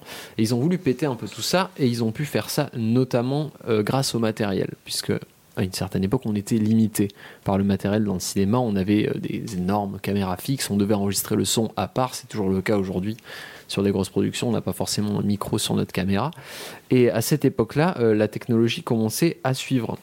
Donc on avait euh, déjà des micros portables pas trop lourds, on avait des caméras qu'on pouvait déplacer et avec lesquelles on pouvait filmer avec de la lumière naturelle, ce qui est extrêmement important parce qu'à l'époque on avait besoin d'éclairer à fond avec des énormes projecteurs, dont je vous ai déjà parlé aussi, pour arriver à imprimer... les gueuses, non, c'est les sacs de sable qu'on met sur les. Ah, projecteurs. Euh, les blondes sont des projecteurs. Bien joué. C'est très très bien. On avait besoin d'énormément de lumière pour imprimer la pellicule et c'est une contrainte technique qui a disparu avec le temps. On s'est aussi euh, émancipé d'un truc euh, assez important qui était le scénario. Euh, on avait besoin d'un script pour faire un film et on a basé beaucoup de films sur l'improvisation pendant la nouvelle vague. Donc pensez littéralement cinéma d'époque, vous virez tout ça, on se retrouve avec la nouvelle vague. Tout ce qui a fait la, la nouvelle vague, c'était l'inverse de ce qui constituait le cinéma jusque-là. Donc c'était un, petit mouvement euh, où on se, mettait, bien entre copains, Euh, mais ça a été un petit peu consacré en 59 euh, au Festival de Cannes où il y a plusieurs films qui ont été primés. Alors je ne sais pas si vous avez déjà vu au moins un de ces deux films, Hiroshima mon amour de Alain René, Beaucoup entendu parler, mais jamais vu. donc, Pareil. qui est basé sur les écrits de Marguerite Duras et que je vous conseille. Dit quelque un excellent film. Euh, mais si on n'a pas l'habitude, c'est un petit peu perturbant parce que, comme je vous ai dit, euh, comme c'était beaucoup basé sur de l'improvisation, la nouvelle vague, il y a, il y a des moments un petit peu abstraits. Donc il faut être habitué à une lecture plus lente, on va dire. On n'est pas sur du, sur du Transformers. Et on avait aussi les 400 coups de, de François Truffaut. Donc vous avez peut-être Ouais. entendu parler, les 400 coups, même si vous ne l'avez pas vu, ça, ça peut peut-être vous parler, Oui, oui. qui avait reçu le prix de la mise en scène à Cannes. Donc quand un petit, un, un petit con avec sa caméra portative qui filme des, des pseudo euh, nouveaux communistes euh, et qui gagne la Palme d'Or, ça fait un petit peu de bruit. Voilà. Euh, je vais vous dire un petit mot sur les principaux réalisateurs de la nouvelle vague. On va voir s'il y en a qui vous parlent. Donc on a François Truffaut Bien déjà. sûr. On a Claude Chabrol, on a Jean-Luc Godard, Jacques Mhm. Rivette, Ah oui. Éric Romer et d'autres moins connus. Donc on a Pierre Cast, Jacques Deniol Valcroze, ça vous parle peut-être moins. Vachement moins. ouais. Euh, on a Alain René et on a Agnès Varda, peut-être vous Ah, avez là, entendu oui. parler. Agnès Varda. Très bien, Agnès Varda Qui a gagné euh, un Oscar d'honneur récemment, non? Euh, je crois que c'est le cas, oui. Mm. Je ne saurais pas te dire pourquoi, Oui. mais il me semble bien. Bah, Pour toute sa carrière. Euh, bah oui, forcément. Et on avait Jacques Demy aussi, qui était Ah, assez, oui. assez connu. Et dans une petite euh, parenthèse à côté, on avait aussi Chris Marker et Jean Rouge. Chris Marker, je ne sais pas si ça vous parle. Si. Je, Je je pense que je vous ferai un sujet. Artiste, Bon. Ouais. Mais euh, c'est à lui qu'on doit la science-fiction, en fait, à peu de choses près. Donc euh, je vous en Oh, parlerai bah, oui. peut-être euh, peut-être une autre fois. Donc euh, évidemment, les budgets étaient plutôt modestes. On était sur, euh, sur ce qui serait aujourd'hui des films étudiants. Ah oui. Donc on va mentionner ce, ce dont on a parlé au début, à savoir euh, le cinéma d'auteur. D'où ça peut venir le cinéma d'auteur?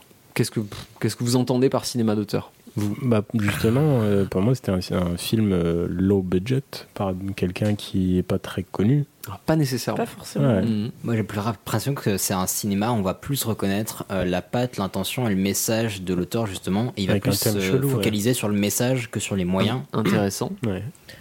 Alors, ça va faire très subjectif ce que je vais dire. En Franche-Comté. Mais euh, non, non. Mais euh, souvent, c'est un cinéma, moi je trouve le cinéma d'auteur qui est considéré par la plèbe comme un cinéma chiant. Ah, la plèbe. C'est vrai. Non, mais c'est vrai, C'est hein. quoi Tu as tout à fait raison. Le Ce qui est malheureux. Ce Ah. qui est malheureux, mais tu as tout à fait raison. Euh, Qu'est-ce qu'on entend par auteur? Eh ben, le, le cinéaste, le créateur, finalement. Bah, tous les films sont du cinéma d'auteur. Oui, alors. mais avant la fin des années 50, on en avait rien à foutre. D'accord. Le réalisateur, c'était pas quelqu'un qui était mis en avant. euh, voilà. qui- C'était pas un auteur, c'était un artisan, en C'est un fait. technicien, Un technicien comme un autre, finalement. Ce qui redevient un peu le cas sur beaucoup de films. Quand vous allez voir euh, des films majeurs aujourd'hui, euh, à part quelques réals, donc Wes Anderson. Des, par exemple, on a des cinéastes, ça, ça pourrait être n'importe qui, ce serait un technicien pur et simple. On a beaucoup ça dans la publicité, où on a un, un technicien en fait qui vient pour, pour réaliser un Il y a film pas et non pas un publicité auteur. d'auteur? Et il y a de la publicité d'auteur. Tu peux trouver notamment des pubs de Guy Ritchie euh, qui sont qui sont très très connues. euh. D'accord, ok. Euh, donc la politique des auteurs, ça nous vient de, de François Truffaut, qui considère que l'auteur du film, ça doit être le metteur en scène, que certains réals sont des auteurs et que d'autres ne le seront jamais. Euh, ça signifie qu'un film d'auteur, même s'il est raté, il sera toujours plus intéressant qu'un film réussi d'un simple réalisateur. En fait, dans la nouvelle vague, le mot réalisateur, c'est un gros mot, finalement. C'est un- ça, ça- ça- ça réduit euh, l'artiste. Euh, donc quand on continue dans la nouvelle vague, si je vous parle de gueule d'acteur, Belmondo. De gueule. euh, Belmondo, très bien. De neuf C'est-à-dire Hein de gueule de tête. De visage gueule, oui. Ce qu'on appelle une gueule, c'est un, un- un acteur reconnaissable de, de ce mouvement. Mhm. Une femme De neuf Non? Bardot. Tellement non. Hmm, non plus. Enfin, Bardot, oui, dans un, dans un certain sens, mais c'est pas, c'est pas elle que je voulais. Romy Schneider. Signoret Non. Vieille. Elle est malheureusement Morte. décédée il y a peu de temps. Annie Girardot Non. Jeanne Moreau. Ah, il y a Ah putain, celle que je cherchais une tête toute fripée. Putain, c'était ça. Oh, la Jeanne Moreau, est, c'est simplement subjectif, je vais vous en parler, parce que mon film favori de la nouvelle vague, c'est Jules et Jim, Hmm. euh, dans lequel jouait euh, Jeanne Moreau. Jeanne Moreau, ouais. Donc revenons sur les caractéristiques de la nouvelle vague. On a une importance de l'écriture. Par exemple, je vous ai dit Hiroshima, mon amour de Alain René, il est basé sur euh, les écrits de Marguerite Duras. On va avoir aussi des personnages principaux qui ont souvent pas d'objectif particulier. C'est de l'errance, ce qu'on pourrait appeler vulgairement des tranches de vie. Mais on va avoir des films, des films d'errance, Euh, des événements qui arrivent parfois sans raison particulière, toujours parce qu'on est victime de l'improvisation. Des changements de ton aussi assez inattendus. On peut passer d'un drame à un film d'action, avoir une course-poursuite au milieu d'un film sur un divorce. D'accord. Voilà, on recolle à la nouvelle vague. Euh, l'utilisation des faux raccords, c'était aussi assez, euh, assez particulier à la Ah, nouvelle vague. l'utilisation des faux raccords. l'apparition Non, l'utilisation. C'est-à-dire qu'un faux raccord, ça peut être un, un outil volontaire pour faire, pour rompre la narration. Comme un effet pour, euh, spécial, quoi. Ouais, Bim, ça. il a changé de tenue. Allez Exactement. Euh, pourquoi on isole une couleur des fois dans certains films, notamment on avait Sin City qui avait isolé les couleurs, des gens ont découvert ça Avec le avec, rouge. euh, Ouais, voilà. Ouais. Euh, fut une époque, ce genre de choses, c'était juste de la pellicule périmée et on n'en faisait pas tout un flanc. Euh, on a aussi une caméra qui bouge beaucoup et ça on l'a beaucoup récemment. La, la caméra en, en mouvement tout le temps, c'était là c'était une contrainte technique en fait. On avait des petites caméras portées, on allait filmer à droite à gauche.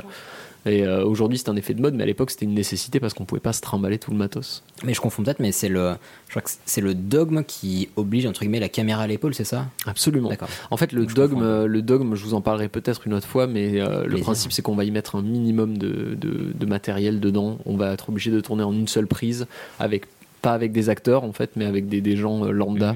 C'est très très particulier. On n'a pas le droit à faire de la prise de son externe. C'est euh, très spécial le dogme. authentique. Euh, je vous en parlerai une autre fois parce que c'est tout un, tout un bail, mais, euh, mais vous avez sûrement déjà vu du- des films du dogme d'ailleurs. Et une autre caractéristique qu'on a, qu'on a hérité de, de la nouvelle vague, c'est les fins ouvertes. C'est c'est devenu une certaine mode, c'est devenu Comme dans Inception. Inception par exemple, c'est euh, c'est devenu un critère de qualité pour certaines personnes qui n'ont pas envie de pousser la réflexion plus loin. Je vais arrêter cette, cette formulation-là. Mais euh, la fin ouverte n'est pas forcément gage de qualité, mais en tout cas, c'est c'est gage de, de, de prétention. Mais, mais, mais voilà, la fin ouverte, euh, on, on l'a hérité de la nouvelle vague. Donc je vous ai dit que ça avait commencé à la fin des années 50 et ça s'est terminé aussi très vite euh, dès 1961 en fait. On s'en est, lag- on s'en est lassé très très vite, c'est comme, euh, comme le dogme finalement ou comme d'autres choses. C'est c'est passé de mode assez rapidement. Espérons que c'est pas le sort qui attend les escape games, mais je ne pense pas. Euh, donc le petit paragraphe hein, un peu pénible dès 1958, la fréquentation des salles de cinéma a chuté à cause du développement de la télé. Ouais. Eh, ça fait sens, pas de bol, tu crées un mouvement, dix ans plus tard, il y a la télé qui sort, c'est con. Euh, donc ça a duré que deux saisons cinématographiques. Certains films de la nouvelle génération ont connu des échecs commerciaux. On a eu par exemple Carabinier de Jean-Luc Godard, Jean-Luc Godard qui est un peu la coqueluche de la nouvelle vague, qui s'est bien pété la gueule, mais bien pété la gueule. Euh, et parallèlement, on avait la vieille génération, dont on parlait tout à l'heure, les films... euh, à gros budget, on va dire, qui continuaient à faire des films de qualité, puisque euh, à cette période-là, on a quand même eu De Funès et Bourville, qui ont fait le Cornio, enfin, on a eu le Cornio, on a eu la Grande Vadrouille en 66 aussi. Donc ça a un peu fini d'enterrer ce- ce- ces prémices du cinéma d'auteur qui a ensuite euh, ressurgi euh, euh, petit à petit. Et donc même si cette révolte-là elle s'est essoufflée, on a acquis des codes et plus rien ne sera comme avant, notamment avec la politique de l'auteur, la caméra portée, euh, le- la lumière naturelle, etc. Tout ça, ce sont des héritages de la nouvelle vague qui en gros, a connu son arrêt cardiaque complet en 1963. Et le relais sera pris par une autre période qui s'appelle le Nouvel Hollywood, dont je vous parlerai peut-être aussi une autre fois. Mais le Nouvel Hollywood, vous en avez Plein sûrement parlé, puisque vous avez euh, Taxi Driver, par exemple, qui fait partie Mhm. du Nouvel Hollywood, qui ont été des cinéastes américains, qui ont été inspirés par la nouvelle vague et qui ont pris le relais. On avait Easy Rider aussi, par exemple, dans le Nouvel Hollywood, et qui ont pris la main euh, aux États-Unis. Et donc pour terminer, j'espère que c'est pas euh, que c'était pas trop vague. euh, je vais vous donner Oui, quelques, quelques grands films. On la garde. Euh, quelques grands films de la nouvelle vague, comme ça peut-être que ça vous dira Ah, j'en ai entendu parler, euh, je vais peut-être jeter un coup d'œil. Les gendarmes à Saint-Tropez, il me semble. Eh bien non. On avait, euh, on a commencé. Oui, exactement. On a Préféré. commencé quand exactement? Est-ce que je vous ai donné la date précise 1950. du début? 49, non? Non, je vous ai parlé de la fin des années 50, donc merci Camille, 1959 avec Le Beau Serge de Claude Chabrol et Les Cousins de Claude Chabrol qui sont sortis la même année. On a eu ensuite Les 400 coups de Truffaut qui a été vraiment le gros coup de fusil dans la nouvelle vague qui a, qui a bien mis le bordel. Même année 59, on a eu Hiroshima mon amour de Alain René et Le signe du lion d'Éric Romer, le cinéaste préféré des gros hipsters. Ensuite, en 60, on a eu À bout de souffle de Jean-Luc Godard, que vous avez peut-être vu. Peut-être Voilà, pas. voilà. Le petit soldat de Godard, Les bonnes femmes de Claude Chabrol, Tiré sur le pianiste de François Truffaut. En 61, Paris nous appartient et Lola de Jacques Demy. En 62, mon préféré Jules et Jim de François Truffaut. Ensuite, Adieu Philippine de Jacques Rosier, Cléo de 5 à 7, Muriel Le Temps d'un retour. Et ça se termine avec peut-être le plus connu, Le mépris de Jean-Luc Godard Oui. en 63 que je vous invite à voir si vous ne l'avez pas vu. Au moins, ça vous permettra de. C'est le, moins extrême de la nouvelle vague. Si vous voyez le mépris que vous faites chier et que vous n'avez pas envie de voir la suite, vraiment la nouvelle vague, c'est pas pour vous. Contentez-vous de son héritage et, euh, et tant pis pour vous finalement. Cool, bah moi, ça, en fait, ça me donne un petit espoir parce que tu dis que c'était, euh, en fait, c'est ce qui a, hum, c'était, j'ai l'impression que c'était comme une réaction à une espèce d'industrialisation du cinéma. Et là, j'ai l'impression qu'on y retourne depuis euh, peut-être 5-6 ans avec plein de films faits à, bah, à la pelle et tout. Et je me dis, bah, justement, ça peut-être créer une réaction qui va créer un nouveau style cinématographique, quelque chose d'un peu plus profond, un peu. euh, Bah, disons que ce qu'on voit surtout, c'est que ce genre de mouvement se déclenche à partir du matériel. Le, le Ouais. cinéma, c'est un art qui dépend uniquement de son matériel, et donc c'est la démocratisation des DSLR, donc les appareils photo qui permettent de filmer en, en très bonne qualité, ce genre de caméra qui déclenche un, un mouvement différent. Ça me fait penser aussi à certains. Alors, je sais pas si on peut qualifier ça de film d'auteur aussi, mais certains, certains réalisateurs qui euh, font appel justement à des, à des, des choses très. euh, Do it yourself, très bricolage, plutôt Mhm. que des effets spéciaux. Euh, et évidemment, leur nom m'échappe là tout de suite. genre Star Wars. Mais. euh, hein Genre Star Wars. Genre Star Wars, évidemment. Non, euh, je pense à Eternal Sunshine of the Spotless Mind. Michel Gondry. Voilà. Michel Gondry, merci. Mhm. Michel Gondry. Euh, et, euh, et certains réalisateurs espagnols aussi, mais leur nom m'échappe également. Ouais, Il y en a pas mal, mais il y a une grosse vague de cinéma espagnol en ce moment avec toute la team de Del Toro et euh, et tout connais. ça qui, euh, qui sont en train de prendre les devants. J'en profite pour, euh, pour euh, poser un petit, un petit truc ici parce qu'on entend beaucoup, euh, oui, il faut revenir aux effets spéciaux manuels, etc. Moi, je suis pas trop d'accord avec ça. J'ai encore eu la discussion pas plus tard que cet après-midi, puisqu'il y a le teaser de, de, de Avengers, le nouveau énorme blockbuster qui va sortir, et j'ai j'ai vu beaucoup de gens gueuler sur le fait qu'il y avait des, des maquillages numériques. Euh, Enfin, c'est complètement idiot de vouloir outil. absolument. Voilà, c'est ça. On a un outil qui coûte moins cher, qui est plus rapide et qui est de meilleure qualité. Euh, laisse ta nostalgie de côté et laisse, euh, laisse le format avancer, s'il te Mhm. plaît. Ça dépend de ce que t'en fais après. Enfin, C'était gratuit, mais tout outil. il fallait le dire. Mais tu as raison. Mais j'ai hâte que tu nous fasses un sujet sur le dogme. Je suis grave curieux. Euh, si tu veux. Le dogme. Allez, bah. Ah ouais, toi, t'en as le droit de. Ouais, bah, en fait, c'est moi qui ai la barre d'espace, donc je fais ce que je veux finalement. Allez, maintenant on passe à I chouchou. I chouchou. Sur lancement. Bonjour. Pour être mis en relation avec un de nos conseillers, tapez sur la touche 5 de votre clavier téléphonique. Service après-vente de Pardon Maman et Chouchou à l'appareil. Bonjour Bonjour. Voilà, je voulais juste faire une petite blagounette. Ah, c'était- Euh, c'était tr- c'était drôlatique, hein. Bah ouais, Nous voilà gossés. J'ai rigolé pendant une semaine euh, sur ça. Euh, alors juste avant... Le pire, c'est que Change je vie. confirme, quoi. Donc euh, moi je vais vous parler des quatre saisons, de surtout le printemps et puis si on a le temps, de l'été. On verra euh, fonction de. Les quatre saisons, rappelons-le, de Antonio Vivaldi. Voilà, donc euh, Vivaldo. ce cher compositeur Antonio Lucio Vivaldi qu'on connaît sous le nom de Vivaldi, euh, il est né le 4 mars 1678 à Venise. C'est un violoniste, compositeur et un des pionniers de la musique baroque avec Bach et Handel. Je les Je connais Bach, pas Handel, mais voilà. Ça ne saurait tarder. Un jour, je ferai une chronique sur eux, peut-être. Euh, et en fait, c'est un amoureux de la vie et de la nature. Et euh, ouais, il kiffe la life. Littéralement, il kiffe la life. Et euh, du coup, ben, euh, il kiffe tellement la life qu'en 1720, il écrit quatre concertos au violon qu'il appellera donc les Quatre Quattro Stagioni. Ah. Les quatre Quatre saisons. saisons. Donc, de- qu'est-ce que c'est un concerto? C'est un concert où il y a un instrument solo, ou peut-être même plusieurs, mais en général c'est qu'un seul, qui dialogue avec l'orchestre, qui lui est chargé de l'accompagner. Voilà, c'est une petite parenthèse euh, Dans le cas de de définition. Dans le cas de Vivaldi, c'était surtout le violon. Oui, bah lui, lui c'était un violoniste. Qui est un des plus beaux instruments sur Terre, sur dit au passage. mais- Si on le joue bien. C'est subjectif. Ouais, ouais, c'est comme tout. Euh, donc, chaque saison est composée de trois mouvements. C'est composé de deux mouvements rapides qui sont espacés par un mouvement lent. Et puis, en général, le mouvement lent est assez expressif. Et pour expliquer chaque concerto, qu'est-ce qu'il a fait Vivaldi? Bah, Il a écrit un poème pour chaque saison. Tu peux les trouver en haut des partitions. Sérieux? Ouais. Comme s'il avait fait une notice, mais en rime, quoi. Mais tu vas voir, c'est incroyable. Euh, quand tu écoutes la musique et quand tu lis, lis les poèmes en même temps que la musique, c'est incroyable. Et du coup, Camille va m'aider. euh, elle a une voix plus sensuelle que moi. Elle va se laver sur Vivaldi. elle va lire les poèmes. Et puis, euh, bah, moi, je vais vous expliquer euh, au fur et à mesure tout ce qui va se passer. Je mets de la reverb ou pas? Euh, non, ça ira. Du coup, bah, cher auditeur, si vous nous écoutez, euh, si vous êtes dans le bus ou dans le métro, bien. Sit back, euh, relax. fermez les yeux, laissez-vous votre imagination prendre le dessus. Euh, et puis, euh, Faites gaffe à votre arrêt de bus, on sait jamais quand même. et puis euh, surtout si vous êtes le conducteur de bus ou de métro, euh, Gardez les yeux ouverts. évitez. Allez, on va commencer par le printemps. Euh, c'est le premier mouvement. euh, Celui que vous ça- connaissez tous. Voilà, ça, euh, tout le monde le connaît et c'est le thème principal. Voici le printemps.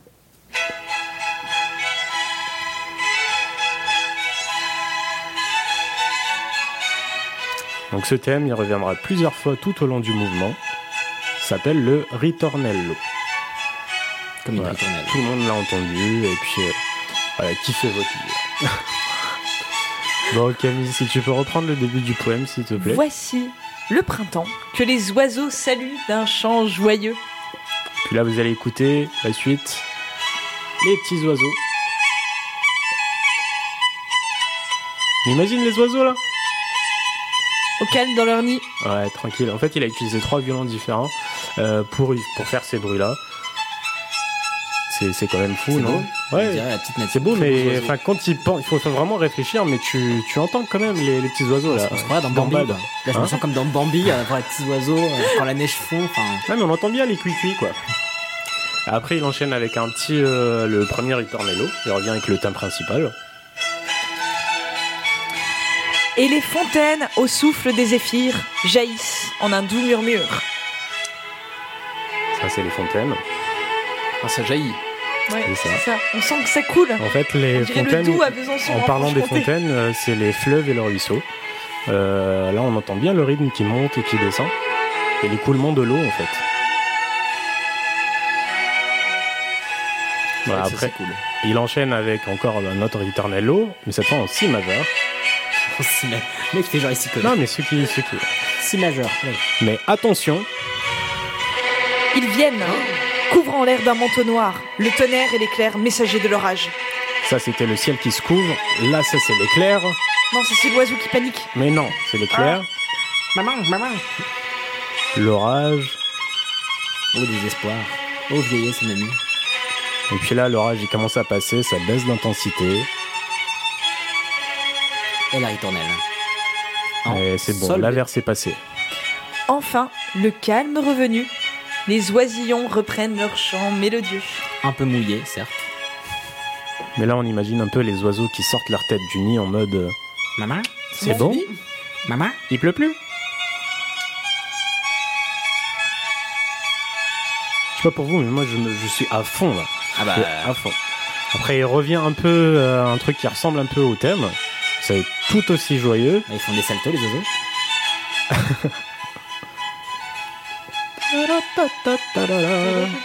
Là, on a un petit solo du violoniste principal, donc Vivaldi. Et la légende raconte que c'est le troupeau du berger Mais moi, je trouve que c'est pas. Enfin, j'ai pas assez d'imagination pour ça. Berger d'oiseaux Je, enfin, Je vois mais pas les non, mais non, non, l'histoire là, ça raconte, ça parle d'un berger. Ah, ben, tu nous l'as pas dit Je encore. l'ai pas dit, bah ça Bah. viendra, ça viendra. Bon, et puis après, ça continue jusqu'à la fin. Donc ça, c'était le premier mouvement. C'est beau. Voilà. C'est magnifique. Moi, Eh, j'ai c'est- toujours l'impression d'être en attente à Pôle emploi. hein. C'est presque mieux que le générique de Pardon Maman. C'est, ça s'est joué à ça. Je fais Ah, un bah, tout petit truc avec les doigts. c'est Saison pas 2, on mettra du Vivaldi. Allez. Allez, on enchaîne avec le deuxième mouvement. Ce mouvement s'appelle Largo e pianissimo sempre. On écoute. Non, ça c'est pas ça. on écoute. Donc, comme je vous ai expliqué, c'est un mouvement. euh, après un mouvement rapide, il y a le mouvement qui est vraiment lent. On passe de quelque chose de plus doux. Mais ils se reposent les oiseaux.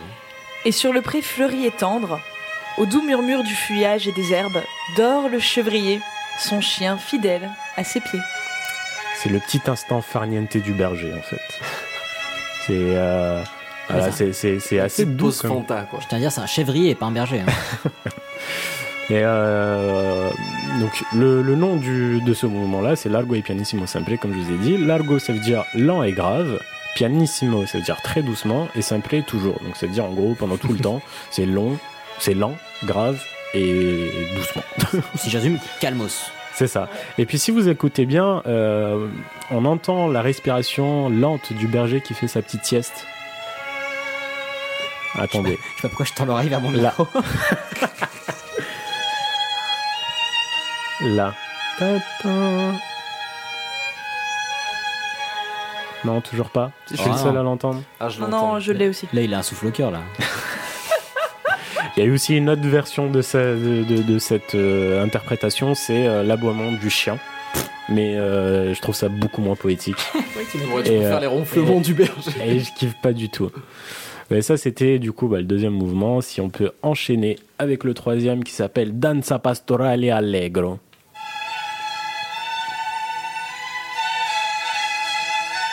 Au son festif de la musette, dansent les nymphes et les bergers sous le brillant firmament du printemps. Voilà, là, ça représente un peu la danse, les gens qui dansent. C'est, c'est gay, c'est sympa, c'est peps. euh, C'est le printemps, quoi. C'est voilà, c'est la musette. Petite, si je me, si je dis pas de bêtises, Camille, c'est un instrument avant. euh, Alors la ça musette, c'est un genre de cornemuse effectivement qui est très très utilisé dans la France rurale au XVIIe et XVIIIe siècle. Voilà, Franche-Comté. euh, exactement. Voilà. Et euh, du coup, le nom Danza Pastorale Allegro, ça veut dire danse pastorale gay. Au début, quand j'ai lu Pastoral, euh, j'avais lu un peu euh, vite fait la, la- la biographie de Vivaldi. Et euh, en fait, c'était un prêtre avant. D'accord. Il était, quand il était petit, son père était prêtre, lui aussi. Et euh, il était roux. Il était roux? Il était roux. On- son petit surnom, c'est c'est Il Prete Rosso, le prêtre roux. Déjà à l'époque. il a pas d'âme, il a pas d'âme. Et euh, c'était pas forcément négatif. hein. Mais euh, en fait, plus il vieillit, euh, plus il en avait marre euh, de faire des messes. Et puis il a des cheveux blancs. Et un, Moins en moins roux. bon, il, était, il était encore jeune. Mais euh, un jour, en fait, il a séché la messe. Parce qu'il avait euh, fredonné une note, il s'est dit putain, mais il faut que je la note. Il avait pas son iPhone sur lui. Note, note. Excellent. Ah, et euh, toi, tu vois toujours des blagues là où il y en a pas en fait. Et, euh, et du coup, bah ouais, il a séché la messe et puis il s'est cassé pour euh, les noter. Et du coup, bah, il s'est fait convoquer par le tribunal de l'Inquisition. Oh, de Dieu. Ouais. Oui. Ça et, pue, ça. ouais, et il leur a dit non, mais je suis désolé, j'avais une crise d'âme parce que oui, il était vraiment asthmatique. Et euh, en fait, ils l'ont condamné à ne plus dire la messe, ce qui l'arrangeait vraiment bien, quoi. Mais c'est comme enfin, quand t'es prof et que tu sèches l'école et qu'on te condamne à pas Ouais, mais, Non, non, euh, ça, ça faire pas on est au l'éducation dix- nationale. Ouais, là, du coup, tu On est au ton 18e travail, siècle aussi, mais enfin bon.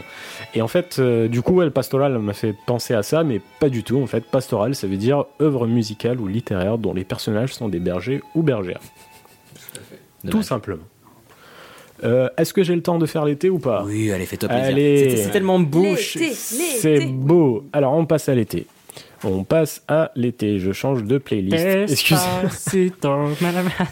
Excusez. Oh, pardon. Alors, Tu vas te détendre, toi. J'ai pas envie d'avoir un appel de euh, Monsieur euh, Digression. Non. Euh, donc euh, on enchaîne. Donc le premier mouvement de l'été, ça s'appelle Allegro con molto, c'est-à-dire rapide avec plus de rythme. Ne vous inquiétez pas, au début c'est pas du tout rapide, Et après, bim. mais ça va passer. Sous la dure saison écrasée de soleil, se languit l'homme, se languit le troupeau et s'embrase le pain. Voilà. Donc Vivaldi, je sais pas pour vous, mais il nous fait bien sentir la chaleur. Là, c'est vraiment. C'est lent, c'est. C'est écrasant. C'est- c'est- voilà. S'embrase le pain quand même, là, t'as des tartines Bah oui, grillées, fait- eh, euh, c'est- on est- ça- on est en Italie quand même. hein. Je pense qu'on parlait plutôt du pain Ouais, euh, l'arbre. arbre. Ouais, c'est pas la tartine. Ah oui, oui. Ah oui, non. C'est une tartine pas poêlée. Mais, hein. mais ça reste poétique. La tartine prend feu pendant que- Du coup, bah, en fait, il fait le, le berger il devient flemmard en quelque sorte. hein. Il fait trop chaud pour bosser. Et pour nous, en fait, l'été c'est cool parce que ça nous rappelle les vacances, ça nous rappelle la plage et tout ça. Mais au 18e, 17e siècle, euh, pas du tout Pas en fait. Bah, en- y a pas en de Italie, ceux, y a c'est pas- c'est très désagréable. ouais. Ouais, non. Et euh, bon, enfin, pendant qu'on termine ce, ce petit, euh, cette- oui, Ouais, mais Elias. ces moutons, ils doivent se transformer en kebab avec tout ça. Merci Elias de m'avoir coupé. Euh, donc Camille, si tu veux bien continuer. Le coucou se fait entendre, et bientôt, d'une seule voix, chante la tourterelle et le chardonneret. Et je ne parle pas du vin. Oh. Là, on va entendre le coucou.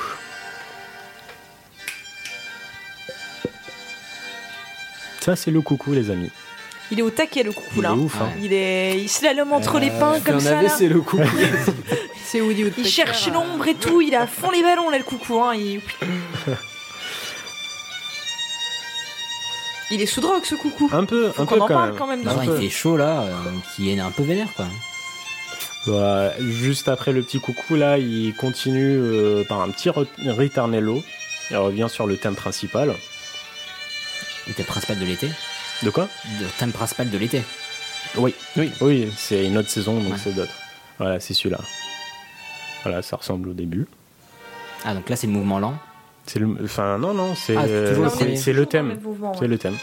Et il enchaîne là avec tourterelle. Et si on entend bien, on entend le violon dire tortarella, qui est tourterelle en Non espagnol. non, ah, je Non, non, en je italien. Écoute, écoute bien, et puis tu me diras le contraire. Attends. Là. Tortarella. Ok donc euh, j'a- j'allais dire bullshit avant mais je t'ai laissé le euh, bénéfice du doute. Bullshit. Mais non, mais non, c'est- c'est- il faut l'imaginer. Et puis là, on enchaîne directement avec le chardonneret. C'est un petit oiseau marron avec euh, des taches jaunes sur les ailes. Et puis souvent, euh, il a le visage rouge. Voilà. On reconnaît ton côté chroniqueur Ouais, animalier. c'est ce que j'allais dire. Là, on sent la rubrique animalière.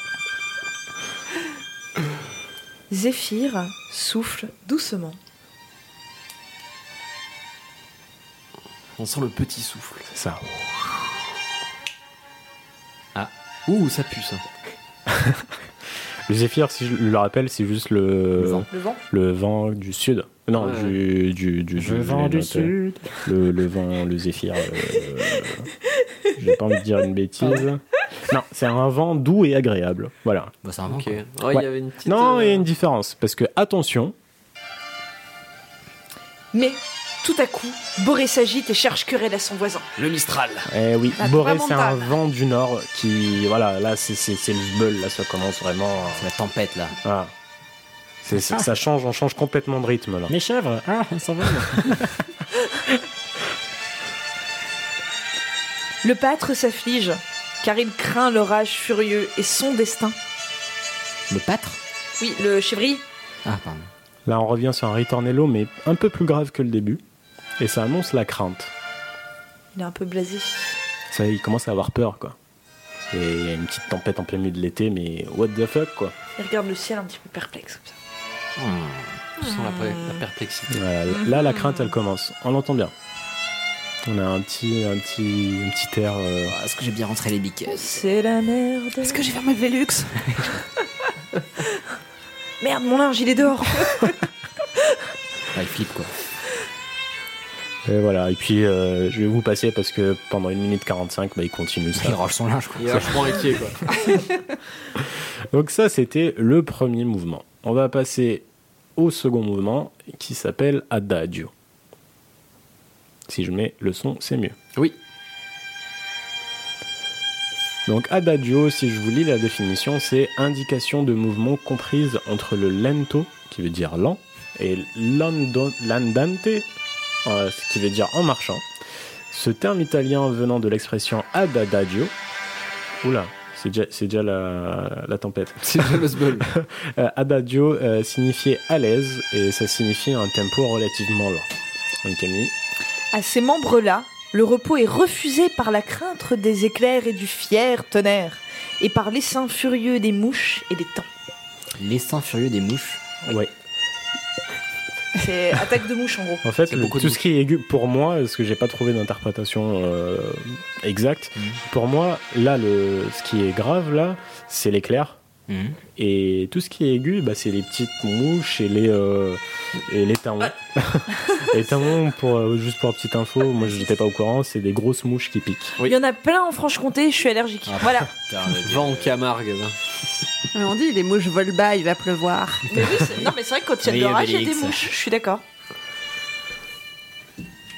Et voilà, du coup, bah, il commence un peu à flipper sa race. quoi. Ça fait un moment qu'il flippe le petit père Ouais, quand même. il est pas bien. attends, euh, Pendant l'été, euh, C'est- ouais. tu connais le proverbe, pendant l'été. Non. je- Ouais. J'ai pas eu d'inspiration, j'ai pas su quoi dire. D'accord, très bien. Mais en tout cas, il continue comme ça jusqu'au troisième mouvement. Qui est mon préféré. Ah, le mouvement qui s'appelle Presto. Ah À ses craintes n'étaient que trop vraies. Le ciel tonne et fulmine et la grêle coupe les têtes des épis et des tiges. Là, on sent, c'est le dawa. là. Autant te dire que c'est la merde. Ah ouais, là, c'est vraiment le dawa. C'est un rythme pressé, limite anxiogène. Et, en fait, le, voilà, exactement, le berger, il réalise que sa peur d'une tempête devienne réalité. Là, c'est bon, il voit, merde, il grêle, putain, il y a des éclairs, le vent. euh, Bon linge là, tout, tout est retranscrit dans, dans, dans ce qu'on entend. là, Les tout suite, là. Et je trouve ça vraiment magnifique. Ah, c'est très très bon. Bah, le seul truc qui me déçoit, c'est qu'il parle d'un berger en fait. Parce que ça pourrait faire tellement épique. Genre là, c'est la chevauchée des Valkyries quoi. Tu te dis, putain, il va à la bataille. Non, il rentre ses biquettes quoi. On parlera de Wagner une autre fois. Et voilà, et puis ça va être le sbul pendant tout le long. Avec un Euh, magnifique solo. Là. Là.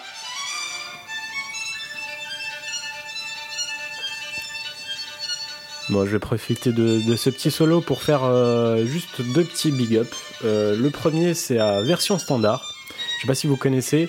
Euh, ils font, ils ont pas fait tout à fait la même chose que ma chronique, mais en fait, c'est un podcast qui parle de jazz et euh, qui que j'ai vraiment beaucoup aimé. Et euh, en fait, ils prennent un seul morceau qui est revisité euh, plusieurs fois par plein d'autres artistes. Je vous conseille énormément de Très très bon podcast. Ouais, j'ai vraiment adoré et puis j'ai hâte qu'ils qu'ils sortent les prochains, les prochains épisodes. Euh, et puis surtout, surtout celui qui m'a donné l'idée de faire cette, euh, cette chronique-là, euh, tout simplement, je suis allé voir un opéra, l'opéra de Versailles, de Jean-Christophe Spinozzi. Ce type est oufissime, euh, il coûte pas très cher, donc foncez si vous avez l'occasion. Euh, il, il a fait exactement entre guillemets ce que j'ai fait. Enfin non, il a fait exactement ce que j'ai fait, mais en mieux parce que bah, c'est en live. Il n'a pas des problèmes de son, contrairement à moi. Euh, mais franchement, il a eu une victoire de la musique en 2005. Euh, il a créé son, c'est un pro de Vivaldi. Donc si vous kiffez Vivaldi, allez-y. Et, je vous le recommande 15 000 fois. C'est bon, c'est peut-être mon premier opéra, mais j'ai adoré. Voilà. À tous ceux qui le veulent, en fait, euh, Spinozzi a créé son propre ensemble musical qui s'appelle Le Mathéus Brest. Exactement, Mm. donc à Brest, Ouais. Bretagne et partout. Et euh, Spinozzi va diriger euh, le 19 décembre à Versailles Carmen de Bizet. Donc euh, je Ouh. pense que ça peut être super. Ah oui. Et si je me rappelle bien, il est programmé à l'Opéra Royal de Versailles pour plusieurs événements jusqu'au mois de juin. Et ce bonhomme a une façon de diriger un orchestre Incroyable. absolument loufoque. Incroyable. Euh, C'est-à-dire que c'est la première fois que je suis allée voir des spectacles en étant morte de rire alors qu'il s'agissait de musique vrai. classique. Donc euh, vraiment, n'hésitez pas, allez le voir. Je pense qu'il passe également à Paris. Je sais qu'il fait très régulièrement des tournées en province. Voilà. Nous n'hésiterons pas. Et ben c'était grave cool ce petit intermède euh, musical. Surprenant, très agréable. intéressant. On a hâte que tu nous fasses la, les, La deux, suite, hein. ouais, les deux saisons suivantes. Ilias veut du Wagner. Euh, ceci dit, euh, le mec, euh, il pleut au printemps, il y a de l'orage en été, je sais pas où il Il y est a en de la vacances, grêle mais, carrément euh, en j'ai pas trop envie d'y aller. Il Ouais, supposait fois- être en Italie, mais je pense qu'il s'est planté. Comme dans Merdi, il y la, a la plus région de saison. Venise est assez ingrate hein, au niveau des euh, au niveau des saisons, hein, tout simplement. Non, non, mais c'est vrai. Météo France à ma gauche, enfin Météo Italie. Non, non, mais c'est c'est vrai. Venise au 18e, bah c'est pas du tout agréable au niveau de C'est température. vrai que j'y étais, c'était pas. tu te Les pelles les miches sont l'hiver. en dessous des normales saisonnières. Et euh, l'été, c'est humide, ça pue, il y a des moustiques parce que c'est marécageux. Enfin, c'est pas, c'est c'est vraiment pas ouf la région. Voilà, n'y allez pas, ça pue la merde. Ça fait envie. Euh, ça fait envie, bah écoutez, pas forcément de se prendre la flotte, mais euh, bah, par contre pour notre part, ça va être la- malheureusement la fin de cet épisode. Oh non Mais la bonne nouvelle, c'est qu'on se retrouve bah, comme toujours dans deux semaines. On a encore fait un épisode de deux heures ou pas? Ah bah j'avais bien peur qu'on soit pas loin, effectivement. Ah, on a fait on moins de deux heures. On est un peu en dessous, mais effectivement, on n'est pas loin. Euh, Bravo bah, à d'ailleurs- nous D'ailleurs, ouais, n'hésitez pas à nous dire si vous trouvez ça trop long. trop Oui. court. Nous, en tout cas, on prend beaucoup de plaisir à le faire, mais Si, euh, si jamais vous trouvez ça trop court, on essaiera de faire plus court. On n'y arrivera pas, mais Si vous trouvez Voilà. ça trop court, on essaiera de faire plus court. trop long, on ira- on essaiera. On n'y arrivera pas. Non. Il s'est pas Quoi compris. Ilias, au revoir. Non, je vais me piquer. Ah mais dans tous les cas, on est, bah, on est toujours à l'écoute de, bah, bah, de, vos, euh, de vos conseils, vos messages, vos remarques. Ça nous fait toujours Vos plaisir insultes, de, ce que vous voulez. Ouais, vous recevoir vos petits messages. Donc quelques-uns qui nous ont Complètement. des sources, qui nous ont rajouté des, euh, des commentaires de précision. Donc, C'est toujours euh, bah, ultra enrichissant. Donc n'hésitez pas à le faire, ça nous fait vraiment plaisir. N'oubliez pas iTunes, comme toujours. Merci à tous ceux qui ont surkiffé mon, mon épisode sur la cancoyote, vraiment du fond du cœur, parce que je ne suis pas encouragée par l'équipe de Pardon Maman, Ah, mais je sais que les Ah auditeurs non. sont là avec moi, et je vous promets un épisode spécial sur la saucisse de Morteau. Oh, Et putain. ben, on a hâte. Oh, merci. Clem. Ouais. Merci Yes. de m'avoir accueilli. C'était, euh, je le rappelle, Ramène ta science, Geekzone, qui travaille à Epsilon Escape. Epsilon Ouais. Escape. Donc si vous voulez tester les escape games, et bah pour nous, bah ouais, euh, comme disait Juan, bah iTunes, euh, des petites étoiles, ça nous fait plaisir. euh, ou Toujours. Ne serait-ce que des petits messages, ça nous fait toujours chaud au cœur. Et puis bah on se retrouve dans deux semaines pour un nouvel épisode avec de nouveaux invités. Un dernier mot, Clem? Merci encore de m'avoir accueilli, c'était super cool. C'était un plaisir. Bien. Rappelle-nous où est-ce qu'on peut t'entendre. Vous pouvez m'entendre sur geekzone.fr euh, dans la rubrique podcast euh, pour le podcast Ramène ta science. Euh, et puis si vous voulez venir tester un escape game drôlement chouette, bah, venez chez Epsilon Escape à On Paris. ne manquera pas. On a un site pour ça. Eh, eh. Yeah C'est Et dites que vous venez de la part de Pardon Maman, vous aurez pas de réduction, mais Mais on vous accueillera avec le sourire. cool. Non, Voilà. on accueille tout le monde avec le sourire. allez sur ce, on fait des bisous, on se retrouve, et puis sais, bah, ce portez-vous bien, vulgarisez, partagez. Allez, bisous. Ça. Des bisous. Salut. Maintenant, qu'est-ce qu'on fout Mais dis-tu nos conneries Tu veux que je lui dise d'aller se faire enculer